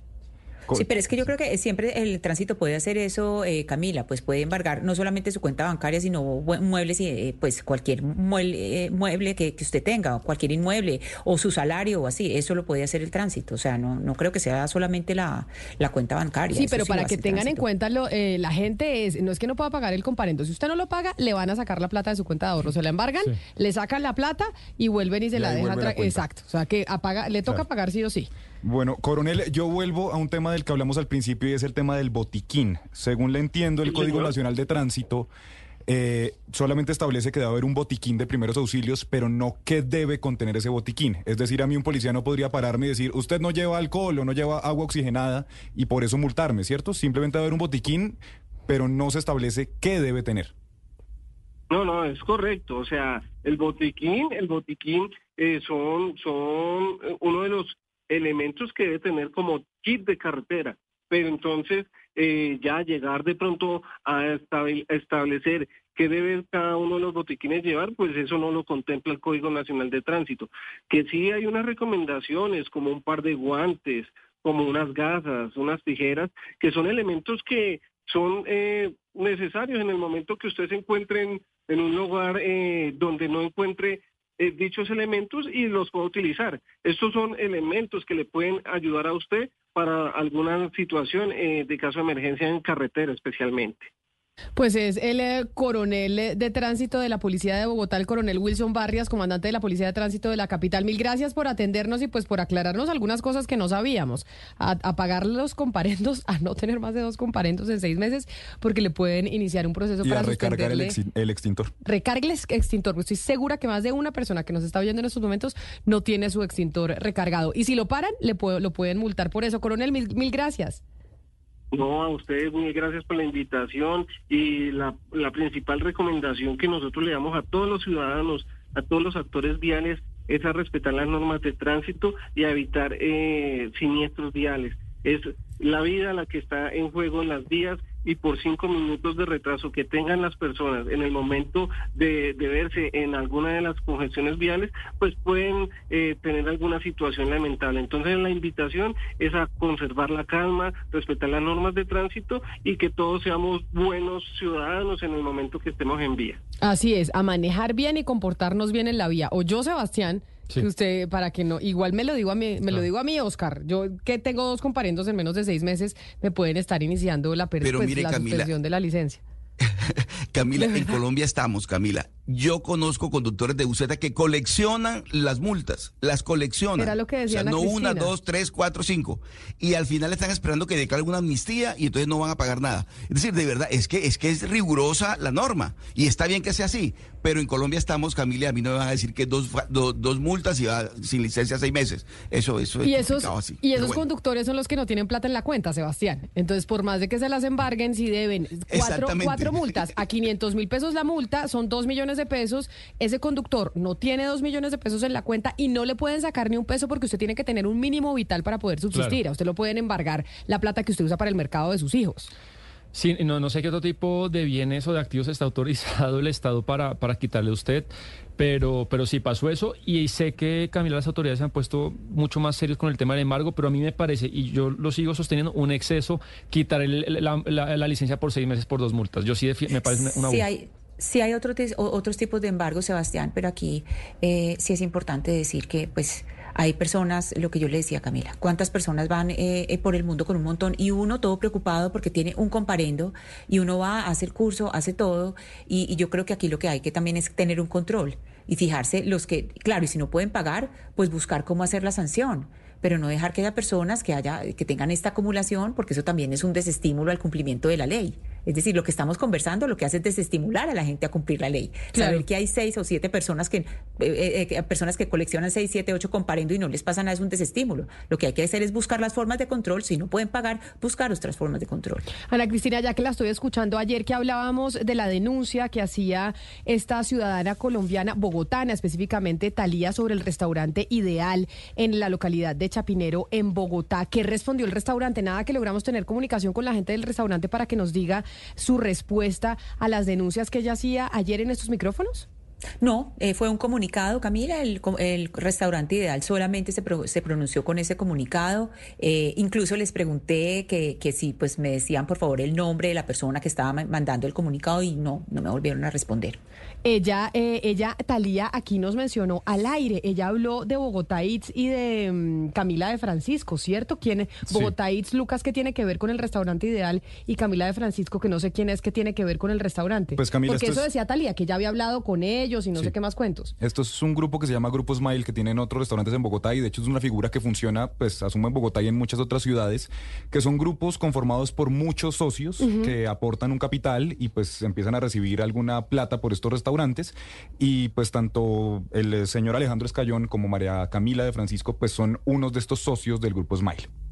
Digamos, son dos de los socios que pertenecen al grupo. Pero entonces ellos no, no van a hablar, van a decir que se van por la vía jurídica Sí, o que nos han dicho los del restaurante. Pues lo, lo que nos dicen es que ellos han cumplido, digamos, revisando eh, la casa de las señoras, insonori- insonorizando algunos de los extractores. Y pues que de momento sí se van por la vía jurídica, que ya es un proceso que lleva dos años, como nos contaba la señora Talía, y pues que nada, que están respondiendo, dicen ellos, a, las demandas y, y bueno, pues que van a ver en qué termina. La cantidad de mensajes que hemos recibido de los oyentes diciendo que viven dramas similares, que el tema del ruido se está saliendo de control y por eso nosotros eh, hemos venido hablando con el representante Carvalho desde el año pasado, pues nos lleva, entre otras cosas, a saludar a una oyente que nos escribió ayer, que se llama Claudia Estrada y es eh, residente de Santa Bárbara Occidental, que es otra mujer desplazada dentro de la propia ciudad por cuenta de unos vecinos que son un establecimiento eh, de entretenimiento, de comercio, un bar, un restaurante. Doña Claudia, bienvenida, mil gracias por estar con nosotros hoy aquí en Mañanas Blue. Camila, buenas tardes, buenos días, muchas gracias. ¿A usted qué fue lo que le pasó? Es decir, ¿qué es lo que pasa en su caso? Porque ayer hablábamos de un restaurante en la zona eh, de Chapinero, en la localidad de Chapinero. Ahora estamos hablando de, un, de una situación similar en Santa Bárbara, también en Bogotá. Eh, correcto, Camila, eh, te cuento, yo soy representante de la comunidad de Santa Bárbara Occidental y bueno, soy residente. ¿Qué me pasó? Mi historia trataré de hacértela muy breve. Llevo dos años y medio tratando con esta problemática. En el momento eh, soy diagnosticada con trastorno de sueño y ansiedad, razón por la cual me veo obligada a entregar este inmueble en el próximo mes. Em, ¿Qué viene detrás de todo esto? Llevamos con la comunidad trabajando con los bares. Tenemos tres problemáticas, tres temas de, perturbación o contaminación auditiva. Una es el tema de los bares y restaurantes, otra es el de los vendedores ambulantes y otra es el de los aviones. Eh, te cuento, con el tema de los bares y restaurantes, cuando llegué aquí, eh, estaba, estábamos en cuarentena, entonces durante un año viví en absoluta tranquilidad y luego en septiembre abren los bares y esto es el caos. Yo no estaba preparada para todo lo que iba a vivir acá. Eh, Pero el, pero el uso del suelo en la zona en donde usted, donde usted está permite que haya bares y restaurantes o no lo permite, porque digamos en el caso de ayer lo que pasaba es que podía haber un restaurante, pero no se podía usar la terraza, pero no se podía el bar. El mismo alcalde local dijo acá hay una serie de autorizaciones que no se permiten y el restaurante sí las está teniendo y pues pareciera que es imposible para un ciudadano que alguien le responda o le ayude a solucionar la problemática. En el caso suyo de las imágenes que estamos viendo en estos momentos a través de nuestro canal de YouTube, ¿esa zona permite bares y restaurantes o no las permite? mi, mi manzana y las de aquí hacia abajo hacia la autopista, todos somos barrio, somos un barrio residencial, nosotros no estamos catalogados como un barrio como el tema de Modelia que tiene está catalogado como de varios bares y restaurantes, nosotros no somos. Sin embargo, Plaza México ya lleva pues bastante tiempo tomándose la zona. Eh, básicamente eh, somos una zona residencial. ¿Y qué dice la Eh, alcaldía local? Es decir, cuando ustedes ponen las quejas ante las autoridades pertinentes, ¿cuál es la respuesta? Bueno, te, te hago un breve resumen ejecutivo cómo es vivir acá en este en este sitio. Eh, tú solo puedes descansar del domingo por la tarde a jueves por la tarde porque empieza la rumba de Plaza México y Full 80 en especial hasta las 3 de la mañana eh, o en adelante. Salen de Plaza México los carros pitando desde las 3 a.m. hasta las 4 y media. Son 70 carros en ese parqueadero. Gente borracha pitando, pitando, pitando. Salen los borrachos, se van eh, al frente donde queda Animal Pets a, a comerse su perro caliente, ponen la música a todo volumen. Luego están los vallenateros hasta las 5 de la mañana, llegan, lo- llegan los Pero doña Claudia, de doña Claudia, mientras Señora. todo esto pasa, todo esto que usted nos dice que pasa en la comunidad de Santa Bárbara Occidental, mientras todo esto pasa, ¿dónde está el alcalde de la localidad y el inspector de policía? Que son las dos personas que estarían como a cargo de eso. Qué buena pregunta, Ana Cristina. Nosotros llevamos con la comunidad trabajando dos años y medio y ten- hemos tenido muchísimas reuniones, muchísimas son, te puedo decir que al año tenemos tres reuniones o cuatro.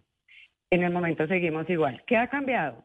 Plaza México, algunos de sus eh, de sus establecimientos, de sus rumbeaderos, sí han insonorizado, solo algunos, dejan la puerta abierta y sale toda la bulla hacia los eh, edificios vecinos. Ese es para los que están hacia el costado sur de mi apartamento el problema principal. El que más me atormenta a mí, a los de mi edificio y los que estamos por este lado quedamos sobre la avenida 19, pero estamos a una cuadra, es Full 80. Full 80, al igual que los eh, restaurantes que pusieron ahí, que yo tengo entendido que esas extensiones comerciales, esas terrazas están prohibidas, sin embargo, todos los, y han quitado muchísimas, así como lo hicieron en la calle 140. Eh, Full 80 eh, de noche abre una carpa negra, la extiende, pone unos vidrios y sale la- toda la música como si estuvieras en un estadio. No, es que Eso sé Full 80. exactamente dónde es Sí, eso. Esto es calle doña Claudia- 19, que está llena de restaurantes, Con 116. 116, que es esta Plaza México, que eso es gigantesco. Sí. Y atrás es una zona totalmente residencial. Sí, hay, hay, hay muchas zonas, eh, muchos establecimientos comerciales y en la noche, porque sí quería, doña Claudia, que ubiquemos a la gente que ha venido a Bogotá o que vive Bogotá, es carrera, avenida 19 con, con calle 116, ¿verdad? Ahí alcanzan a ver. Sí, ahí. sí, ah, ella, Claro. bueno, Ahí está, ¿quién es la es? 19. Doña Claudia nos está mostrando eh, y está reportando desde su casa. Ahí está, los que están conectados con nosotros a través de nuestro canal de YouTube pueden ver. O sea, usted está en su edificio y ve la carrera 19, pero la carrera 19 pues sí permite establecimientos eh, de comercio. Hay restaurantes. Ahí hay restaurantes y Claro. demás. Lo que pasa es que al lado Sí. están los rumbeaderos. Claro. Y, y, doña Claudia, usted, por ejemplo, con este caso de Full 80, es que entiendo, ellos tienen una sede en la 85 y otra ahí donde usted dice, ustedes los vecinos cuando han ido a decirles que están superando el número de decibeles que dice la norma en la noche, ¿qué responden los dueños de Full, Full 80 o el gerente? o- Nosotros, eh, sí, nosotros hemos tenido reunión con el señor Juan Guillermo Ramírez, el gerente, y él dice que ya arregló, que todo está bien, pero el sitio no está insonorizado y sale la bulla.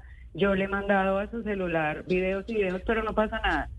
Eh, eso es lo que nos pasa aquí en este sitio. Eh, no solo está Plaza México, están los del frente Eh, sobre la 116 ya se están tomando con un rumbeadero que se llama Ivy Club. Esa es nuestra contaminación auditiva de bares y restaurantes. Una alerta, una alerta para todo Bogotá. Claudia López ah, eh, aprobó el Bogotá POT o para eh, pueden haber bares y restaurantes en cualquier sitio o barrio de Bogotá.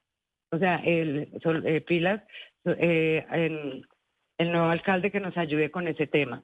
Y la señora Claudia López también en un decreto dejó eh, ampliado el horario hasta las 5 de la mañana, hasta el 29 de febrero. Qué Cosa que nos afecta mucho porque antes era hasta la 1 de la mañana. Pues mire, Esto doña es Claudia lo Estrada, lo siento mucho, usted como representante de la comunidad de Santa Bárbara Occidental, sabiendo que usted se va a mudar por cuenta de este ruidajo, nosotros vamos a buscar no solo a la autoridad local, que es eh, el alcalde local de Usaquén, sino también lo que va a decir la administración de Bogotá. Es que no puede ser que la gente no pueda dormir, no pueda vivir tranquila por cuenta de los establecimientos eh, de entretenimiento, los restaurantes, los bares que están cometiendo irregularidades y parece que no hay autoridad que los pueda frenar. Mil gracias por atendernos y mañana seguiremos en contacto para saber qué responden las autoridades en la capital. Un saludo especial. Muchísimas gracias por atenderme y espero que haya encontrado sus ancestros del link que les envié la semana pasada. Ah, los- sí, señora. Es que usted fue la que nos mandó para encontrar quiénes eran nuestros ancestros según el apellido que colapsamos la página de internet. Mil gracias por atendernos Sí, el día de hoy. Muchas gracias. Un abrazo. Nos vamos con las Gracias. noticias eh, del mediodía aquí en Mañanas Blue.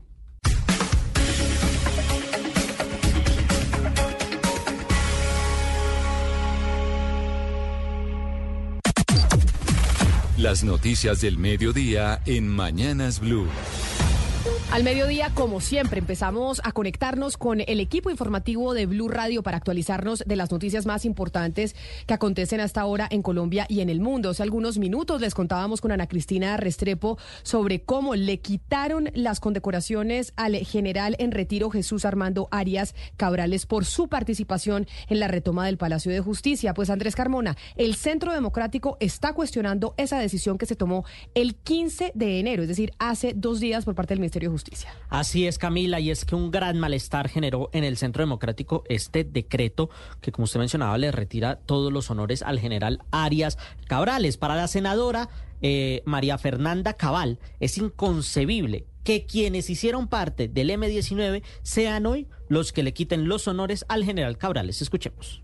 no está establecido. No puede ser que los victimarios que entraron a Palacio de Justicia, sangre y fuego, asesinando a los vigilantes y quemando vivos a los magistrados, sea hoy quien tuerza la norma. No lo vamos a aceptar y vamos a seguir defendiendo el honor militar y la verdad que quieren desconocer.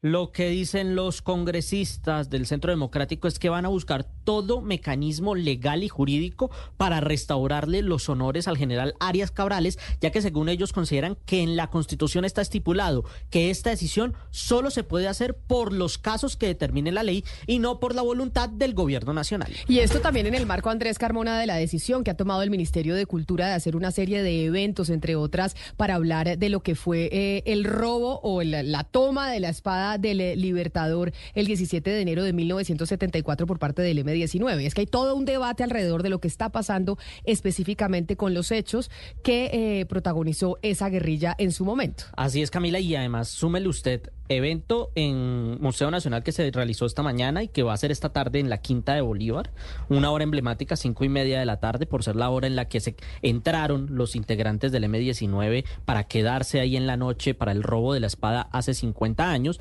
pero también eh, lo habíamos dicho aquí en Blue Radio, la famosa condecoración o la orden de los guardianes de la espada de Bolívar, que ese fue uno de los decretos que dejó firmado el presidente Gustavo Petro al finalizar el 2023 y que le va a dar honores a quienes protegieron la espada. Ahora, la pregunta es, si ya había una condecoración para los miembros de la Casa Militar y de las Fuerzas Armadas que protegían o custodian la espada en la Casa de Nariño, cuando se habla de los guardianes de la espada, ¿a quién se refiere? ¿A los del M-19? ¿A. León de Grave? Recuerda que esa historia está basada en Fidel Castro, León de Grave, varias personas que tuvieron en sus manos la espada. Un gran debate en el país político precisamente por esos eventos alrededor de lo que pasó con el M-19 y la toma de la espada de Bolívar. 12 del día, cuatro minutos y cambiamos de tema porque el gobierno nacional reversó la decisión anunciada en las últimas horas de aplazar la subasta para la entrada de nuevos proyectos de energía luego de recibir eh, comentarios de las empresas interesadas. Marcela Peña. Esta es la historia de una decisión que no duró ni siquiera 24 horas. La CREC planeó y anunció ayer el aplazamiento por cuarta vez de la subasta del cargo por confiabilidad. ¿Esto qué es? De la subasta para entregar recursos que todos los usuarios pagamos en la factura de la luz a cambio de garantizar la entrada en operación de nuevos proyectos de generación de energía eléctrica y que tengamos suficiente no solo para las necesidades del día a día, sino para momentos como el que vivimos actualmente, como los fenómenos del niño y los veranos intensos. Sin embargo, esto generó una ola de críticas y de preocupación de los distintos sectores económicos y la CREC se echó para atrás. Acaba de enviar un comunicado diciendo que va a mantener el cronograma original. ¿Esto qué significa? Que mañana las empresas interesadas en construir esos nuevos proyectos en Colombia tienen que entregarle al gobierno las pólizas de seguro que avalan esa inversión y que a mediados de febrero vamos a conocer cuáles proyectos tienen esa banderita verde para arrancar la construcción y estar operando entre 2027 y 2028. Gracias, Marcela. 12 del día, 6 minutos. Y el alcalde de Bogotá, Carlos Fernando Galán, presentó la nueva estrategia de seguridad, que es uno de los temas más importantes y que preocupa a los bogotanos, y presentó su estrategia de seguridad para hacerle frente a los delincuentes en la capital. Anunció el alcalde que va a focalizar el patrullaje en zonas especiales como los bares, los restaurantes y los sitios de comercio. Felipe García. La iniciativa, de acuerdo con el mandatario capitalino, se basa en 11 líneas de acción operativas focalizadas en la mitigación de delitos como el homicidio, la extorsión, el hurto en sus diversas modalidades y el microtráfico. Sin embargo, el objetivo central es ir tras las bandas criminales que son las dinamizadoras de estos delitos. Según Galán, ya se empezaron a implementar diversas medidas para fortalecer la seguridad en la capital del país, que incluye el patrullaje continuo las 24 horas en distintas áreas de la ciudad. La protección de parques y zonas comerciales serán el centro de esta nueva estrategia. Esto no se resuelve de la noche a la mañana. La política de seguridad requiere tiempo. Este nuevo plan va a dar resultados, estamos convencidos. Necesitamos el apoyo de la ciudadanía, pero necesitamos también que la ciudadanía entienda que esto es un proceso. Venimos de una situación muy difícil, Bogotá ha evolucionado. Desde la policía los uniformados estarán equipados con 30 vehículos, 178 motocicletas, 46 bicicletas, dos drones y el helicóptero halcón, además de que habrá 390 uniformados encargados de la identificación de actores criminales, la investigación criminal y el seguimiento y la evaluación de la gestión operacional. 12 del día, 7 minutos. y Esta mañana la Procuraduría visitó las instalaciones del Sistema de Medios Públicos, conocido como RTBC, esto para revisar las denuncias de acoso laboral contra Holman Morris, subgerente de televisión que está con el presidente en Davos, Suiza. Ana María Celis. En la mañana de hoy, la Procuraduría llegó a RTBC para investigar las denuncias de acoso laboral contra Holman Morris, subgerente de televisión del sistema de medios, pues de acuerdo con el recurso, algunas mujeres que trabajan en la entidad denunciaron que Morris ha creado un ambiente hostil, agresivo y ofensivo al interior del canal. La Procuraduría informó que escuchó al Comité de Convivencia y Disciplinario del Sistema de Medios Públicos en el proceso por el presunto caso de acoso laboral que se le sigue al subgerente y tras la visita, el Ministerio Público constató los procedimientos del Comité de Convivencia que espera escuchar este viernes a Silvana Orlandelli, una de las mujeres que presentó quejas contra el funcionario. 12 del día, 8 minutos y noticia importante la tiene Oscar Torres hasta ahora que se conecta con nosotros porque el ministro de Salud, Guillermo Alfonso Jaramillo Oscar, sigue defendiendo la demanda que puso contra 21 EPS y asegura que el gobierno ha cumplido con los pagos de la UPC, de la unidad por capitación, que es lo que dicen las EPS, pues no ha cumplido el gobierno nacional. Sí, señora Camila, buenas tardes. Pues es que el ministro de Salud vuelve a decir que la UPC se, pagó puntual y anticipadamente. Además, ha mostrado diferentes gráficas y cifras demostrando que el gobierno en este caso ha hecho los cálculos correctos y a partir de unos eh, datos que les proporciona las mismas EPS, por lo que dice que las EPS no tienen derecho a decir que estos cálculos están mal, sino que son basados en la misma información que ellas envían al Ministerio de Salud. Sin nombrar a la EPS Sanitas, sacó eh, dice que esta EPS sacó a gente a marchar contra el gobierno y que son las que y es la EPS que más recibe recursos en el sistema de salud. Además, aseguró que hay un estudio que tiene el Ministerio de suficiencia y que el Ministerio, en este caso, solamente cuatro EPS cumplen. Entre esas está Salud Total, Sura, Servicio Occidental de Salud y la nueva EPS. Pero escuchamos un poco lo que dijo el ministro de Salud en relación a este tema. Y entonces decimos y pedimos una acción popular para que miren a ver qué es lo que está pasando con las reservas y el incumplimiento, y entonces se nos viene el mundo encima. Nosotros tenemos, con todo respeto, que pedir que, mm, porque es que no estamos jugando con los, con, con más que, que con, con el presupuesto nuestro, no, estamos jugando con el presupuesto de todos los colombianos, que casi representan el 20% del presupuesto nacional. Es una cantidad de, de dinero, es monstruosamente grande. Y como lo manejan como quieren, sin, sin auditoría ni nada, pues es que no se puede hacer la reforma. Porque los intereses son supremamente grandes de un grupo pequeño elitista, burgués, pues lo vamos a decir en términos más adecuados. Dice Camila además el ministro que los presupuestos máximos para este año se adicionaron medicamentos de diferentes eh, temas como enfermedades huérfanas, nutricionales y procedimientos y que se calcula que esto costaría 450 mil millones de pesos y se les dio a la CPS 2 billones de pesos por lo que tienen cerca de 1.400.000 mil eh, millones de pesos adicionales.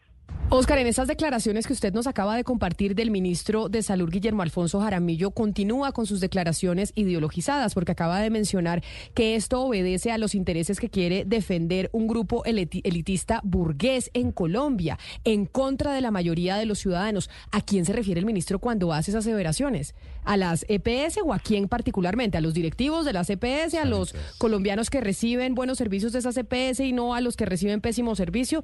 ¿A quién está haciendo referencia?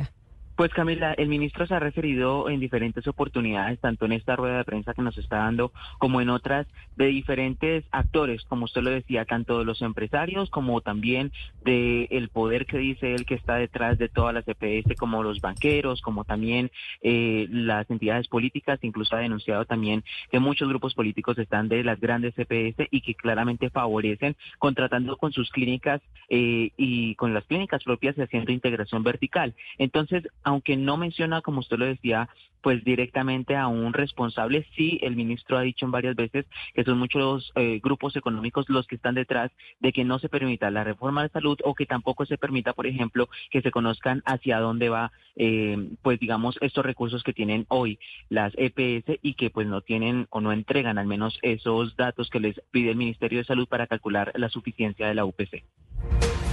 12 del día, 12 minutos. Gracias, Oscar. Y vamos a la ciudad de Santa Marta porque se revive el pulso político y jurídico por la alcaldía de la ciudad. Jorge Agudelo presentó una nueva demanda de nulidad electoral contra Carlos Pinedo Cuello. Vamos a Santa Marta, William Agudelo.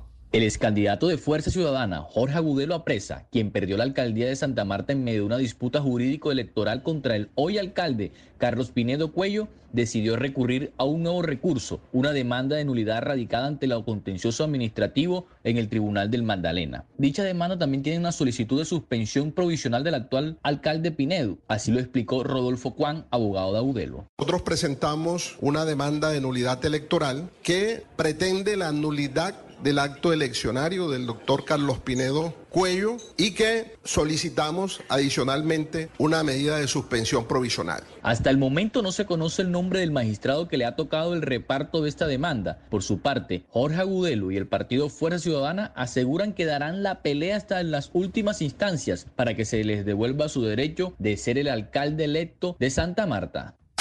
La noticia internacional. En el mundo, el presidente de Argentina, Javier Milei, atacó en el foro de Davos las agendas internacionales del feminismo y del medio ambiente, considerándolas parte de la influencia que el socialismo está teniendo en las políticas económicas de Occidente. En lo único que devino esta agenda del feminismo radical es en mayor intervención del Estado para entorpecer el proceso económico, darle trabajo a burócratas que no le aportaron nada a la sociedad, sea en formato de ministerios de la mujer o organismos internacionales dedicados a promover esta agenda. Otro de los conflictos que los socialistas plantean es del hombre contra la naturaleza. Sostienen que los seres humanos dañamos el planeta y que debe ser protegido a toda costa, incluso llegando a abogar por mecanismo de control poblacional o en la agenda sangrienta del aborto. En su discurso en Davos, Milei también defendió al capitalismo e invitó a los ejecutivos y empresarios de todo el mundo a invertir en Argentina.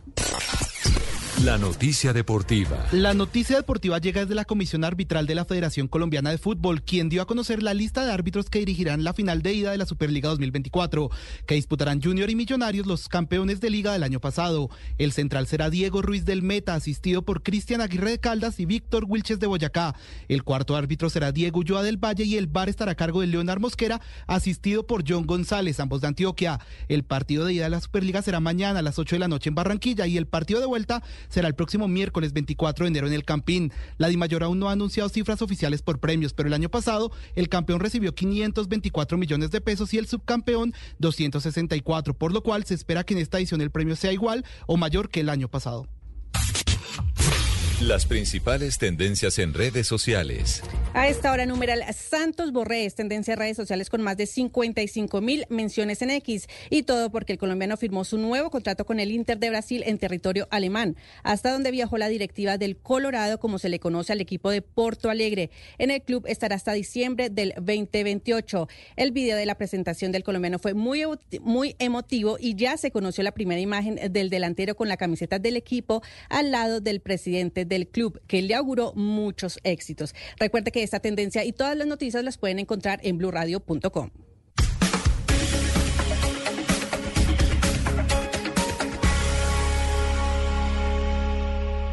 Llega el mediodía.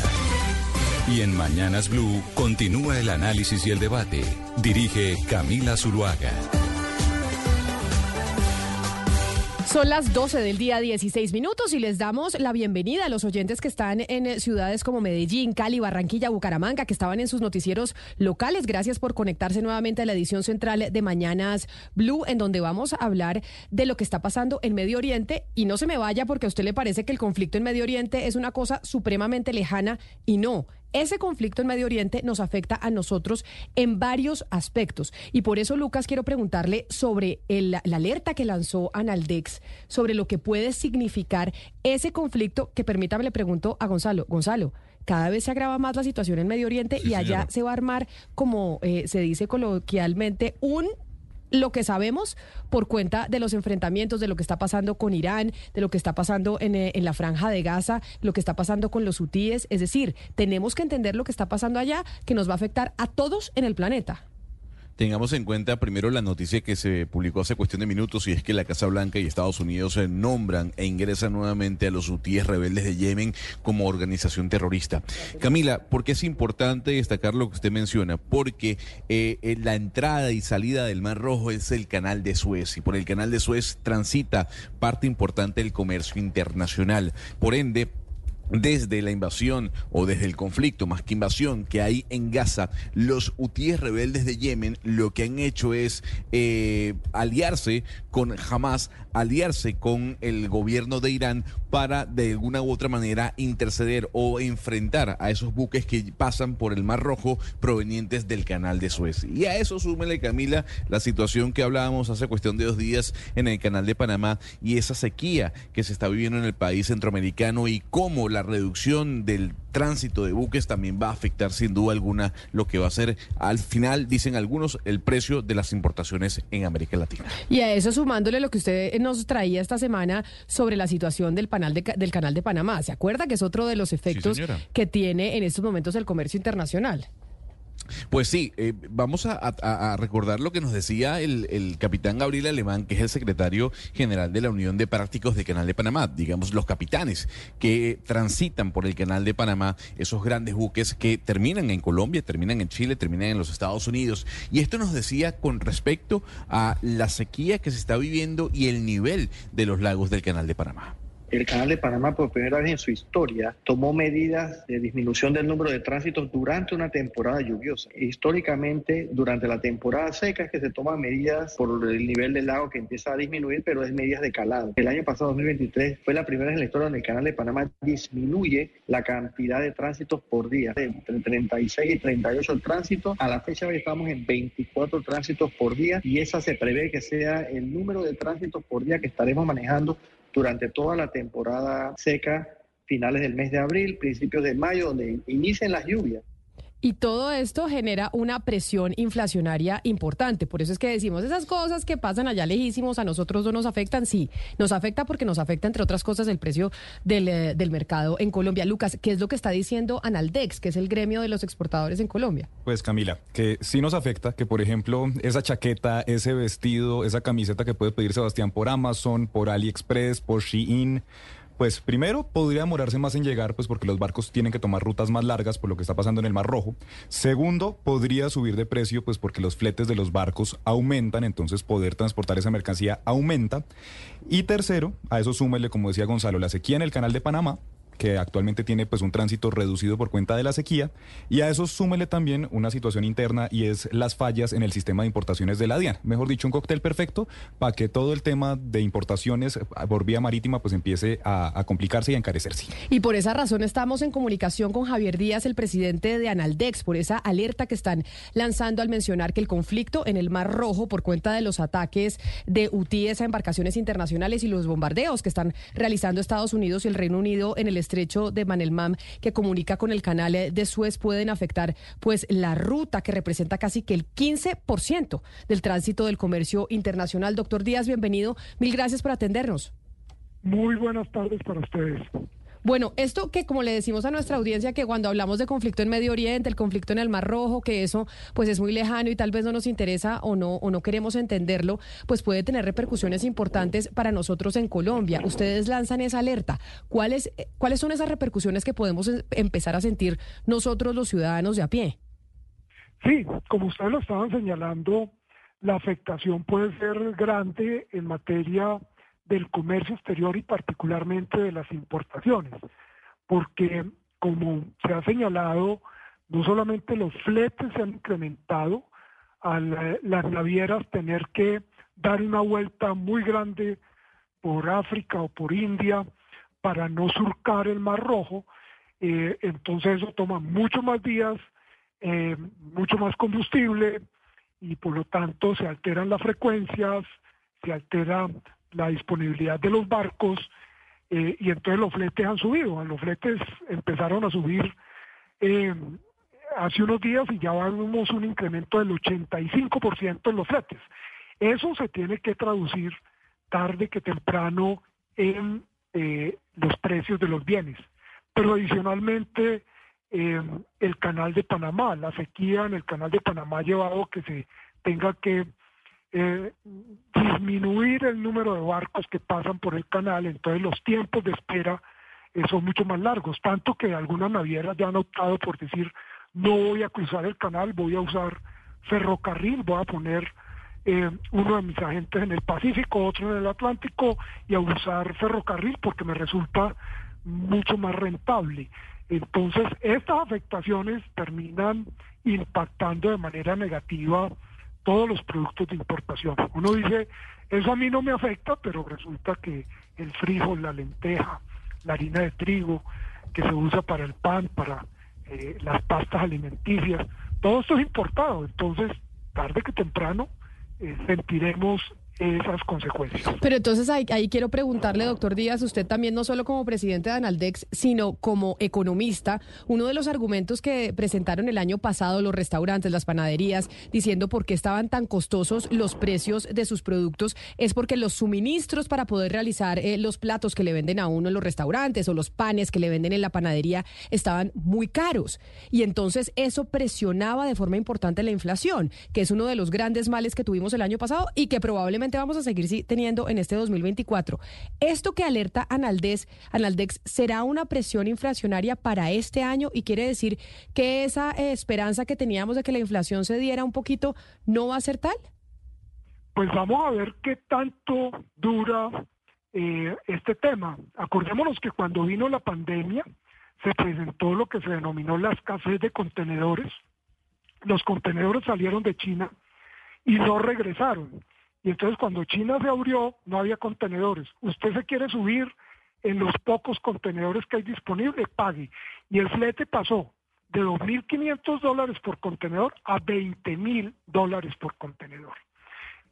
Después, la situación logística llevó a que esto se normalizara y nuevamente estábamos en fletes de 2.500, pero ya empezamos a ver cómo esto está subiendo, se están incrementando esos fletes. ¿Cuánto tiempo va a durar esto?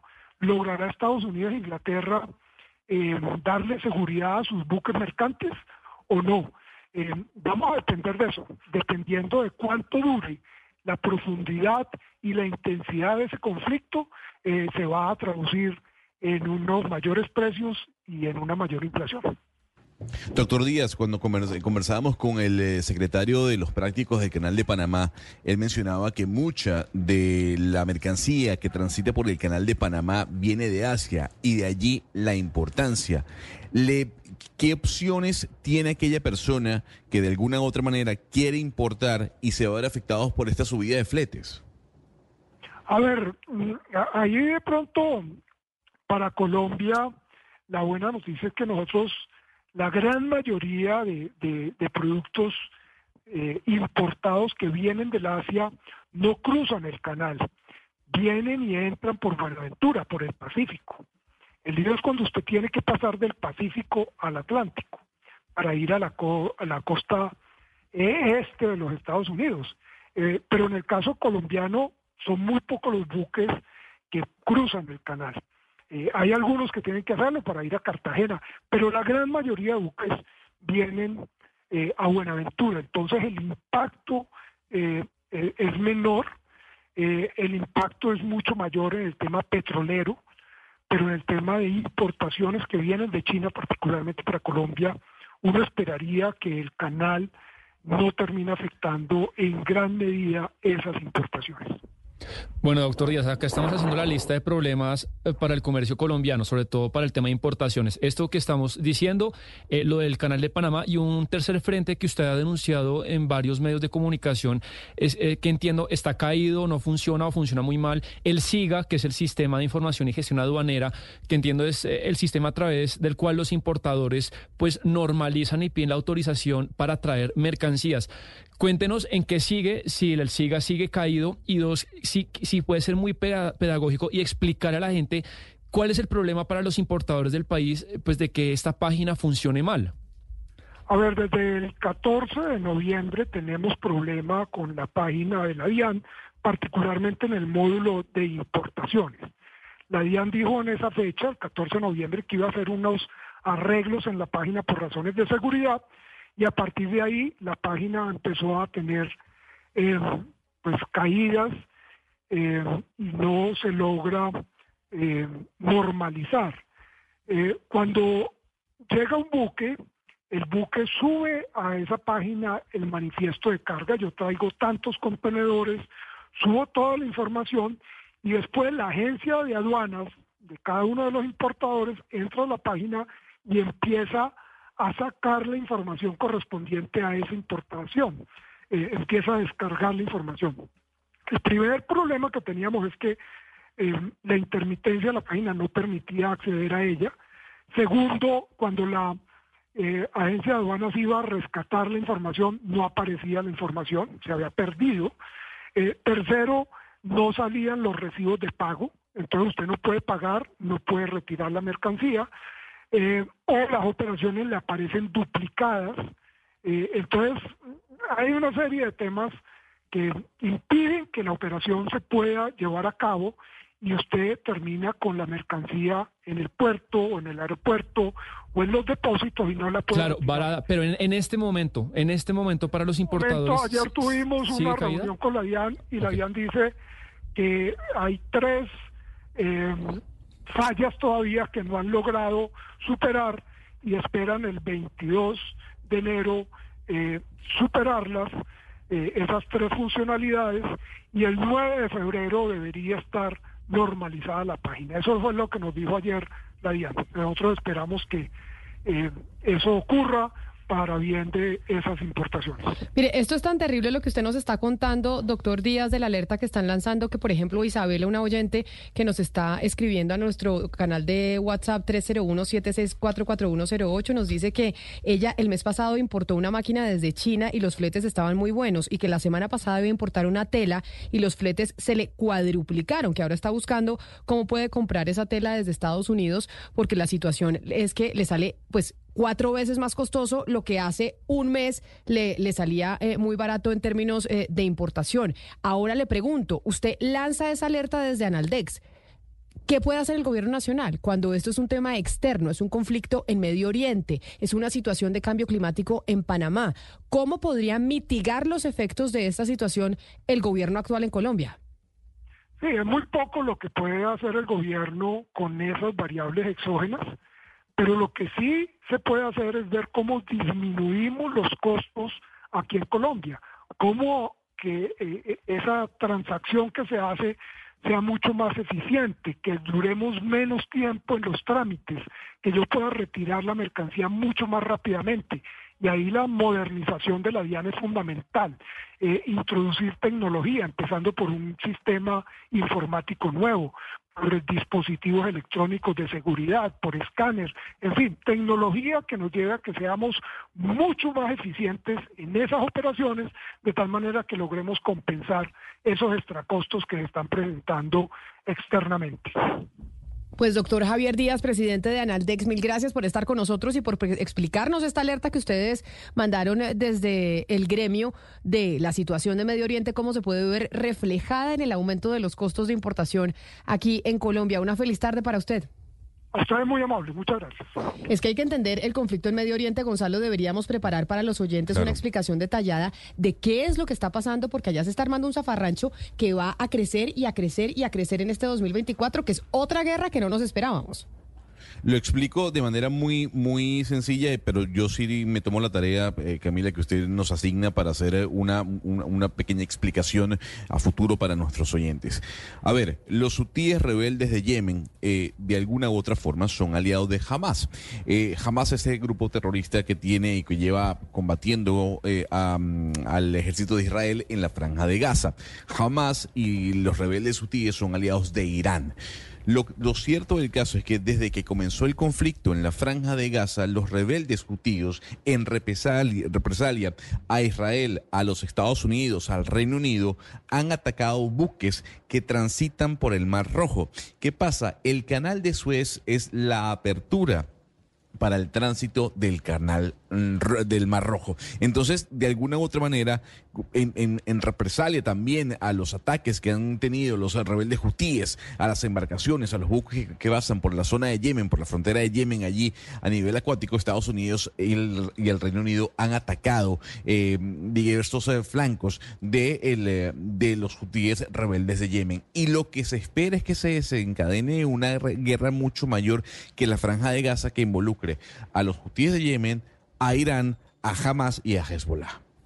Pues sí, eso que usted nos acaba de explicar que tenemos que entender en detalle es lo que está generando que haya presiones en el comercio internacional y que además sea mucho más costoso los productos que vayamos a adquirir que sean importados, Lucas, que a veces creemos, ay, queremos comprar un computador, un celular. No, no, señores, son las lentejas. A eso Es la harina. Sí, y a eso súmele también ese impuesto. ¿Se acuerda el Internet del que hablamos aquí que empezó a regir en primero de enero de 2024? Sí, señor. Y que van a tener que empezar a pagar las plataformas tecnológicas no domiciliadas en Colombia. Entonces, esas plataformas de las que hablábamos, por ejemplo, Amazon, Shein, Alibaba, AliExpress, pues por supuesto tendrían que pagar, entrar a pagar ese impuesto, lo que va a hacer que se sume. Y otra cosa, con la importancia del Mar Rojo que decía Gonzalo, nos contaba que Estados Unidos designó nuevamente como terroristas a los hutíes, pero lo que dicen los funcionarios es que Estados Unidos va a estar dispuesto a suspender estas sanciones y esta designación si de aquí a los próximos 30 días, que es cuando van a entrar en vigencia, los hutíes cesan sus ataques en el Mar Rojo,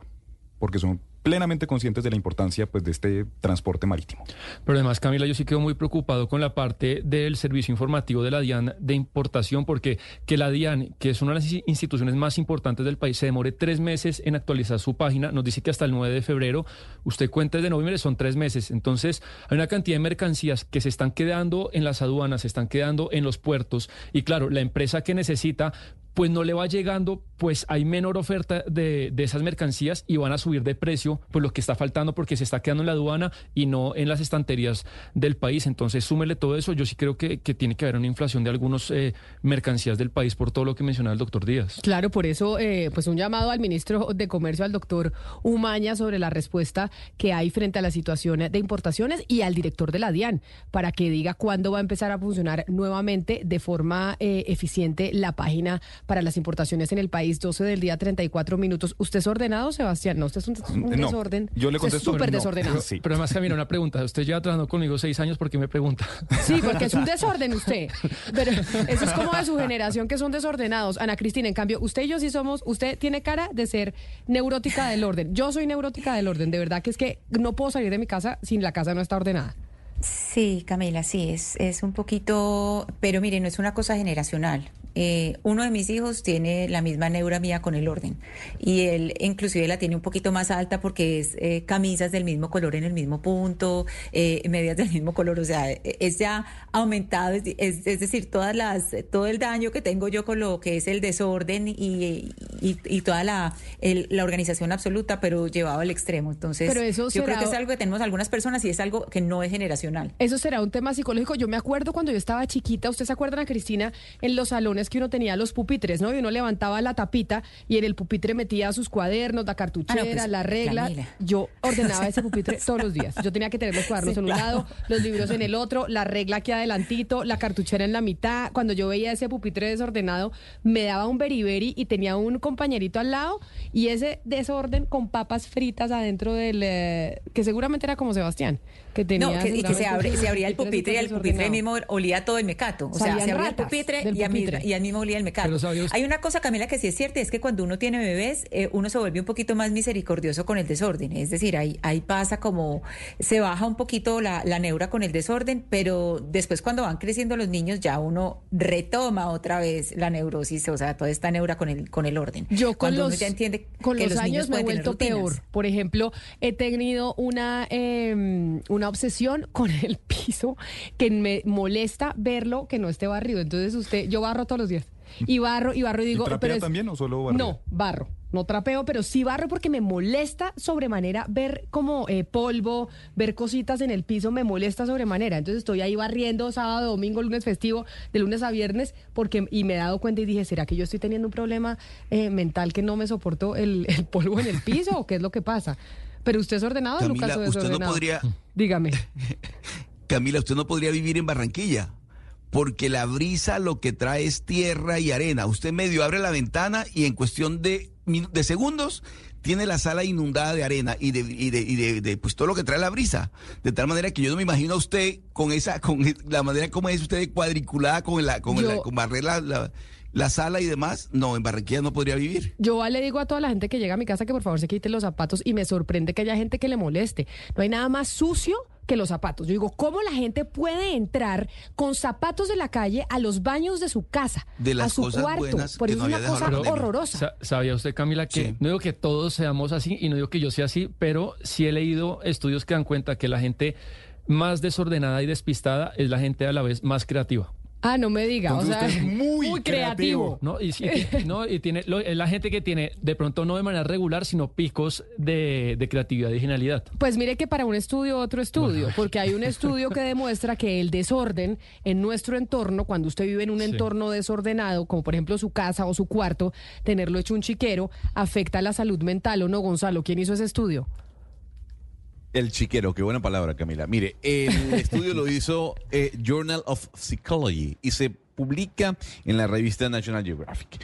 ¿Qué le dice usted, Sebastián? El estudio hecho por la Universidad de Nuevo México en Albuquerque muestra que el desorden puede reducir los sentimientos de bienestar, felicidad y seguridad. Además, el desorden le puede reducir a usted los sentimientos eh, eh, de eh, productividad. O sea, usted es menos productivo teniendo su casa completamente desorganizada. ¿Por qué? Porque eso le disminuye a usted la capacidad de concentrarse y de tomar algún tipo de decisión. Incluso Trabajar en un entorno desorganizado, como seguramente es su cuarto, Sebastián, puede provocar rápidamente sentimientos de agotamiento. La persona promedio probablemente pierde 5% de su tiempo debido a la desorganización. ¿En qué pierde su tiempo, Sebastián? Pues bien, buscando objetos perdidos, las llaves, las medias, el bolso, faltando llegando tardecitas por organizar su cuarto que de alguna u otra manera no está organizado a la hora Para, de que para eso, se Gonzalo, le recomiendo, si me pueden poner en pantalla este aparatico, le, le ahorra la vida, usted se lo pone a cualquier cosa, lo conecta con el celular y le dice dónde está. Ah, pero eso es para Apple o para Sí, cualquier sí, sí. celular. Porque No, es para Apple, sí, sí, sí. Solo para Apple y- Entonces se Ah, lo pone mira. las llaves. Lo que hice Gonzalo, esto me ha ahorrado horas de vida. Buscan, porque entonces, claro, ya usted puede dejar las llaves donde quiera, se lo pone a las llaves y lo encuentra. ¿Y cuánto cuesta cada decir- cosito de esos? Este cosito, que no, no sé, Gonzalo, pero por ahí, es que me lo regalaron de cumpleaños, pero puede, unos 50 dólares. Uy, pero carísimo. O sea, Pero, por 200 ejemplo- mil pesos por el desorden de Sebastián. No, por, e- por ejemplo, se lo pone el carro. Se lo pone el carro y el día que le roben el carro, ojalá nunca sea, pero en Colombia puede pasar, usted encuentra su carro con la policía. Ah, buen dato. 170 mil vale uno, Camila. Aquí en 170.000. Colombia, 500 mil el pack por cuatro, que es el que le va a tocar comprar a Sebastián. Para Mire, el carnet, pero le hago, para la- las pero le hago una consulta. Yo, yo le hago una consulta, Sebastián. Usted cuando entra a su cuarto completamente desordenado, porque si hay una realidad, usted no necesita arreglar todo el cuarto. Usted tiende la cama y ya el cuarto se ve ordenado. Pero es que hay gente Eh, que o sea, tiene la ropa en el piso. Es que la gente es tan desordenada No, que hay gente que va teniendo la ropa por el piso. Yo he entrado a cuartos de amigas que tienen la ropa en el piso. Y yo digo, ¿cómo puede ser posible que uno viva de esa manera? Pero es- Camila, le voy a...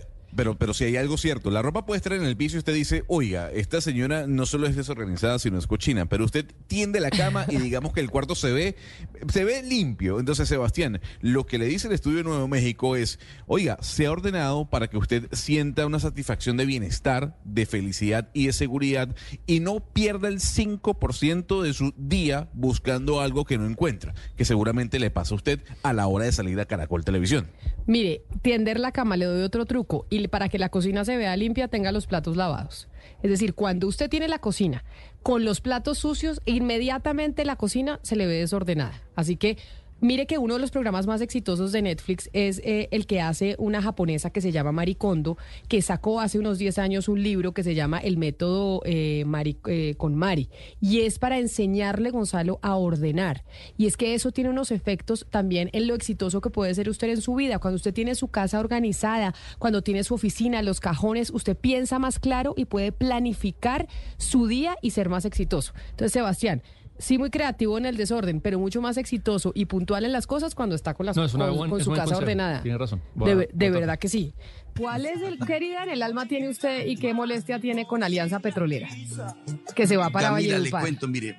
No, le voy a contar. Yo tengo primos y tengo amigos en Barranca Bermeja. Y ellos unas, son unas personas que se aficionaron mucho al fútbol. Por cuenta de que allá estaba Alianza Petrolera, un equipo del fútbol profesional. Su sede era en Barranca Bermeja.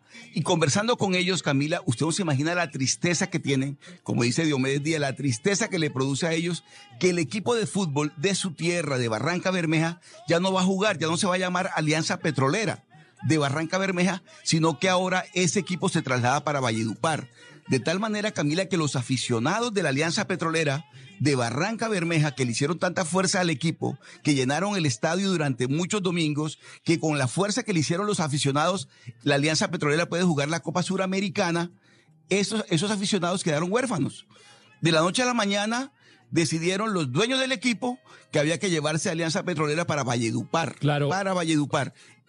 Eh, Entiendo, Entonces, por Oscar, el- la descorazonada y el cora- eh, digamos. eh, Pero esa- ¿cuántos hinchas tenía, pues con mucho respeto, cuántos hinchas tenía Alianza Petrolera, Oscar? Estamos hablando de cuántos hinchas, porque es como si se nos llevaran millonarios para Cali, pues obviamente el drama es... Exactamente. Obviamente que. Obviamente que la Barranca Bermeja no es una ciudad pues, enorme, gigante, pero digamos 10 mil, 15 mil, no sé, 20 mil. Eh, que pueda tener el- la capacidad del estadio, no creo que tenga tanto, por ahí 18, 15 mil. Pero Camila, es una afición y el estadio en la medida Pero, en que haya más equipos va creciendo y, hay más, y, la, y la afición va creciendo. Lo que son hoy en día 5 mil o 6 mil, mañana pueden ser 30 mil porque el equipo va... eh, usted sabe cómo es, ustedes que son fanáticos los dos, enfermos de millonarios, saben lo que es ser aficionado de un equipo y la tristeza que les produce Pero, que ese equipo se lo lleven de la ciudad. Uno, uno entiende el corazón roto de varios hinchas, pero detrás de un club también hay gestión, hay que pagar una nómina y a lo mejor no estaba siendo rentable. Y yo creo que hay que oír la parte de la historia, la justificación, que seguramente le costó mucho tomarla al club. Y le traigo a la persona indicada para eso, que es el presidente de Alianza Petrolera, Camila, el doctor Carlos Orlando Ferreira, que está en línea. Doctor Ferreira, muy buenos días. Bienvenido a Mañanas Blue.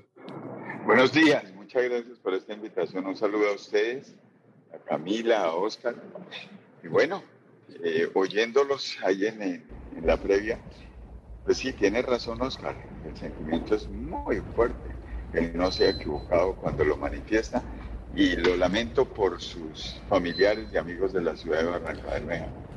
Doctor Ferreira, leímos el comunicado, eh, pero nos gustaría que de pronto desde el lado humano y también de pronto desde el lado de las finanzas nos explique bien cuáles fueron los motivos que los llevaron a tomar usted esta decisión, que yo sé que es difícil, pero pues quizá que la, puede explicar de manera mejor en estos micrófonos.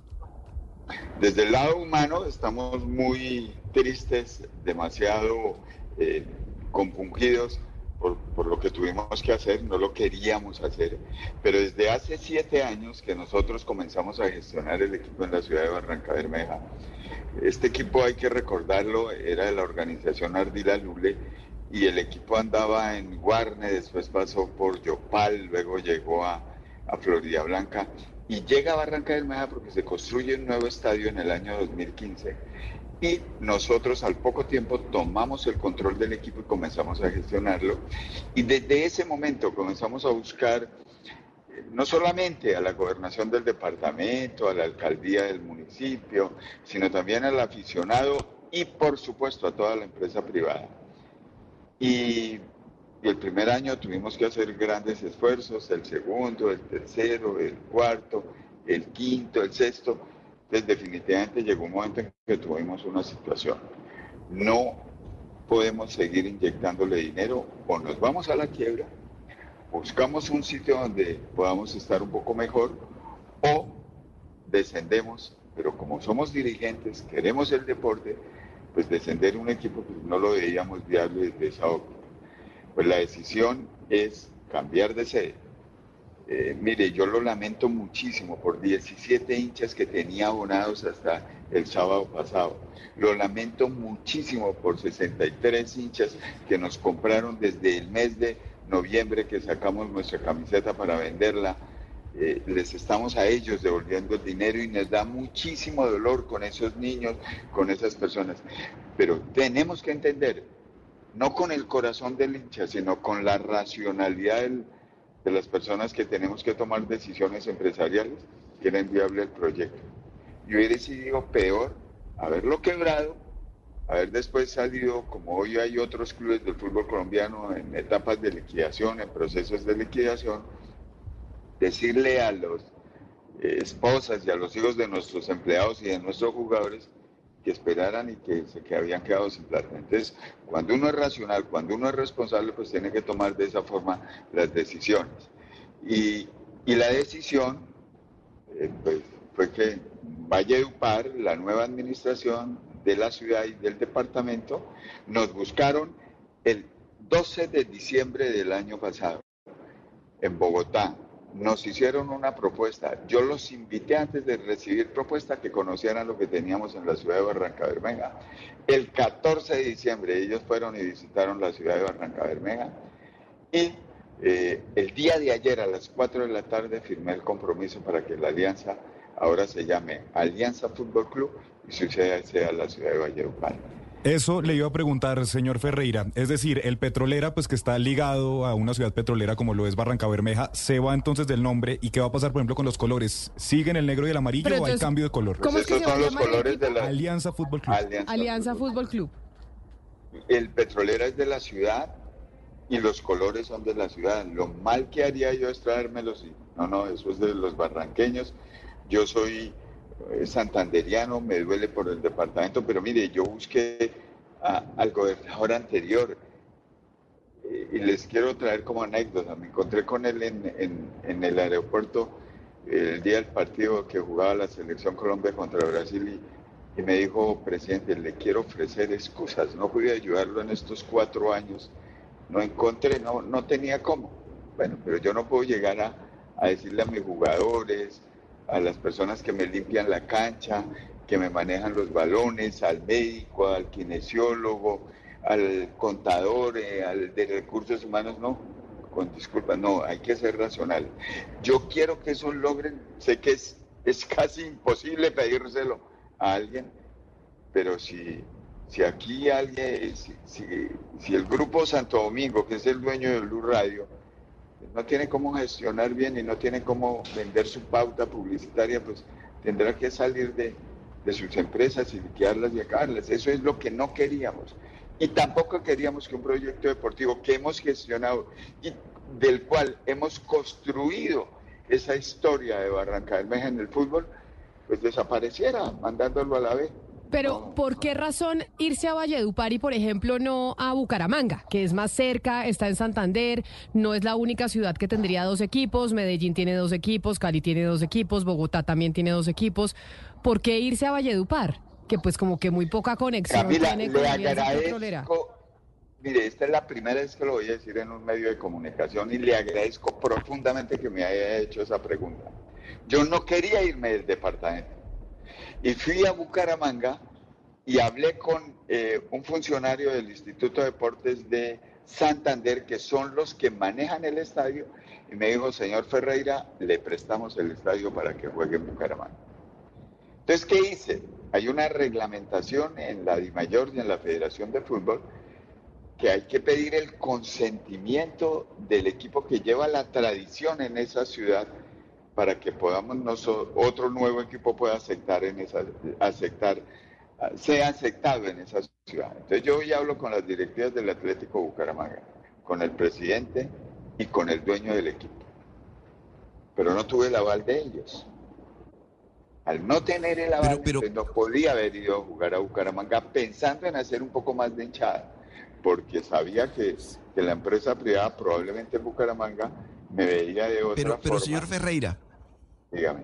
A propósito de, de, la pregunta de por qué Valledupar, quiero que usted nos diga qué tan cierta es la versión que existe o que hay o que está circulando en el sentido de que ustedes toman Valledupar por un acuerdo político con el doctor Ape Cuello, el congresista Ape Cuello, y con la nueva gobernadora, la doctora Elvia Milena San Juan que eso hizo parte de la campaña para que ellos fueran, eh, ella fuera elegida gobernadora con el respaldo del doctor Apecuello, llevar el fútbol profesional nuevamente a Valledupar y en este caso Alianza Petrolera. Esa versión que está circulando, ¿qué tan cierta es? El día 12 de diciembre a las una y cuarto de la tarde tuve la oportunidad de conocer al doctor Apecuello en un almuerzo en la ciudad de Bogotá, en, la estancia chica al cual me invitaron. Me sorprendí cuando llegué allí y él me saluda y me dice, yo soy Apecuello, representante de la Cámara del Departamento del Cesar. Le presento al doctor Ernesto Orozco, que es el nuevo alcalde elegido eh, para la ciudad de Valledupar. Le presento al señor Elmer Jiménez, que ha sido un gestor de los Juegos Bolivarianos que hicimos nosotros en tal año. Eh, le presento al alcalde de, de, de Aguachica. Le presento, y aquí hay un delegado de la gobernación Ahí conocí a Apecuey.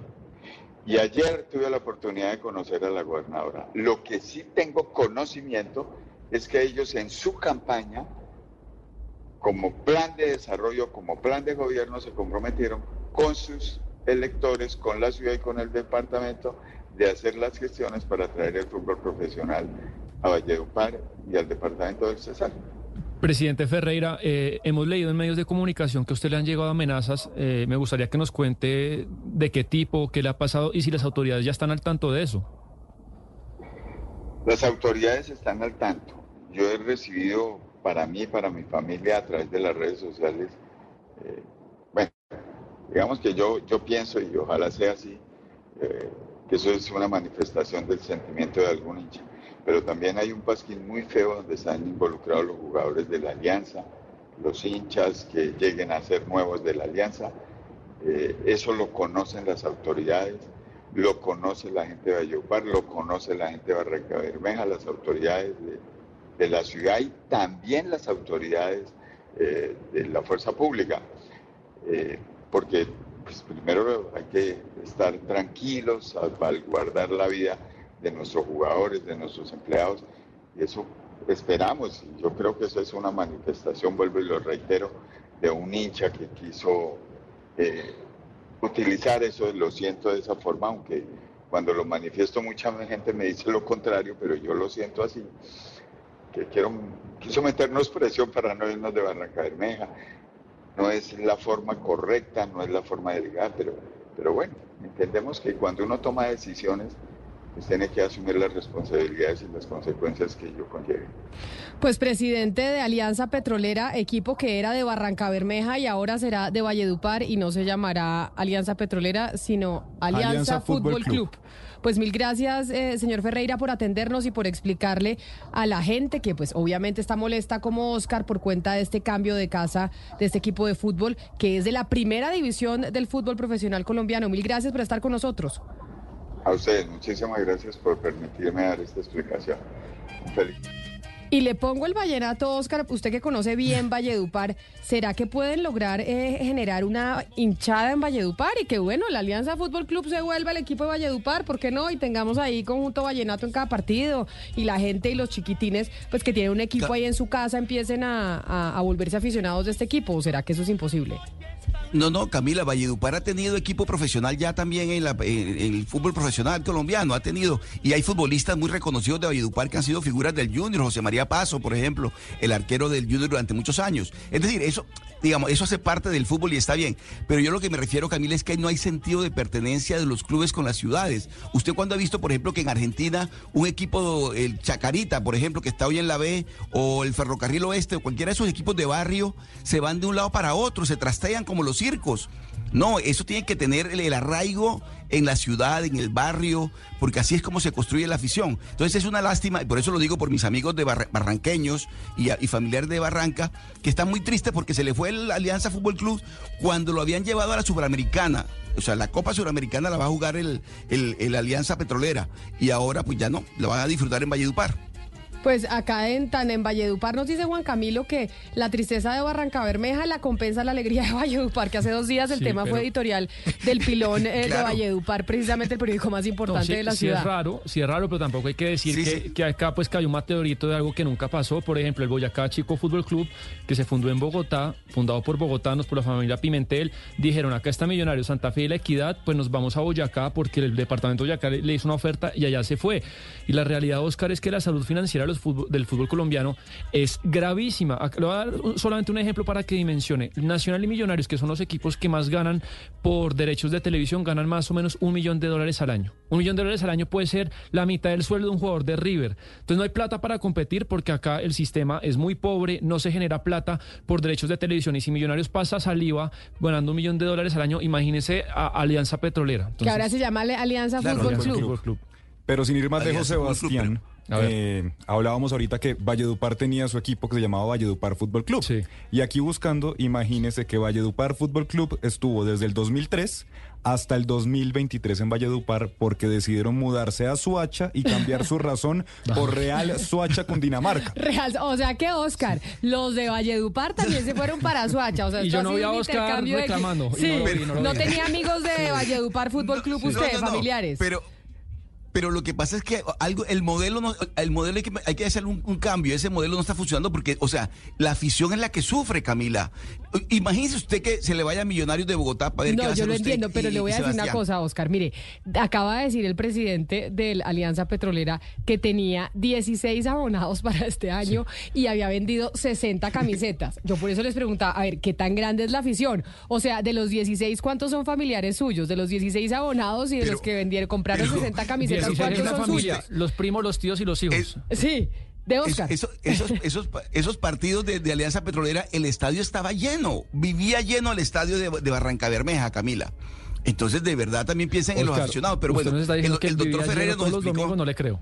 Sí, eso ni, No ni el creo. Campín en Bogotá, ni el Atanasio eh, No, no, no, en, Medellín con Nacional. Y menos Mire usted, un- un dom- no, pero, pero venga, los invito a ustedes a estar un domingo, un domingo en Barranca Bermeja, un domingo en la tarde en Barranca Bermeja, a ver qué pueden hacer, si no es coger para el estadio, a llenar el estadio a ver o sea, fútbol. usted está diciendo que en Barranca Bermeja no había nada que hacer, sino simplemente No, no, fútbol. o sea, El fútbol es el, pero es el espectáculo más bello del mundo. Por supuesto que arrastra mucha gente. Y Barranca Bermeja no va a ser la excepción. Pero, pero bueno, ya, ya es un hecho cumplido, ya la verdad. Y ojo con el componente político, ¿no? Porque eso fue un compromiso de campaña de la gobernadora y del doctor Apecuello. Y todos dijeron, volverá el fútbol profesional a Valledupar. Y cumplieron la, Con esta promesa. La 17 cumplieron. abonos no se paga ni la luz del estadio, Oscar. Exacto. Ni la luz del estadio se paga. Pues mira, ya los Char tienen el Junior y sí que les ayuda en, términos en términos políticos. Seguro a Pecuella en, Valle- en Valledupar, Oscar, está pensando lo mismo, que tener equipo, generar hinchada y generar emoción alrededor del fútbol puede ayudar también en política, porque fútbol y política han Sí, estado sí. ligados históricamente. Están, eh, exactamente, toda la vida han estado ligados el fútbol y la política y aquí no va a ser la excepción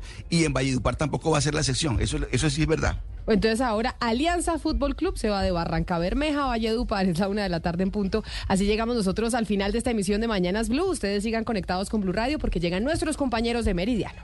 Hello, it is Ryan, and we could all use an extra bright spot in our day, couldn't we? Just to make up for things like sitting in traffic, doing the dishes, counting your steps, you know, all the mundane stuff. That is why I'm such a big fan of Chumba Casino. Chumba Casino has all your favorite social casino style games that you can play for free anytime, anywhere with daily bonuses. That should brighten your day a little.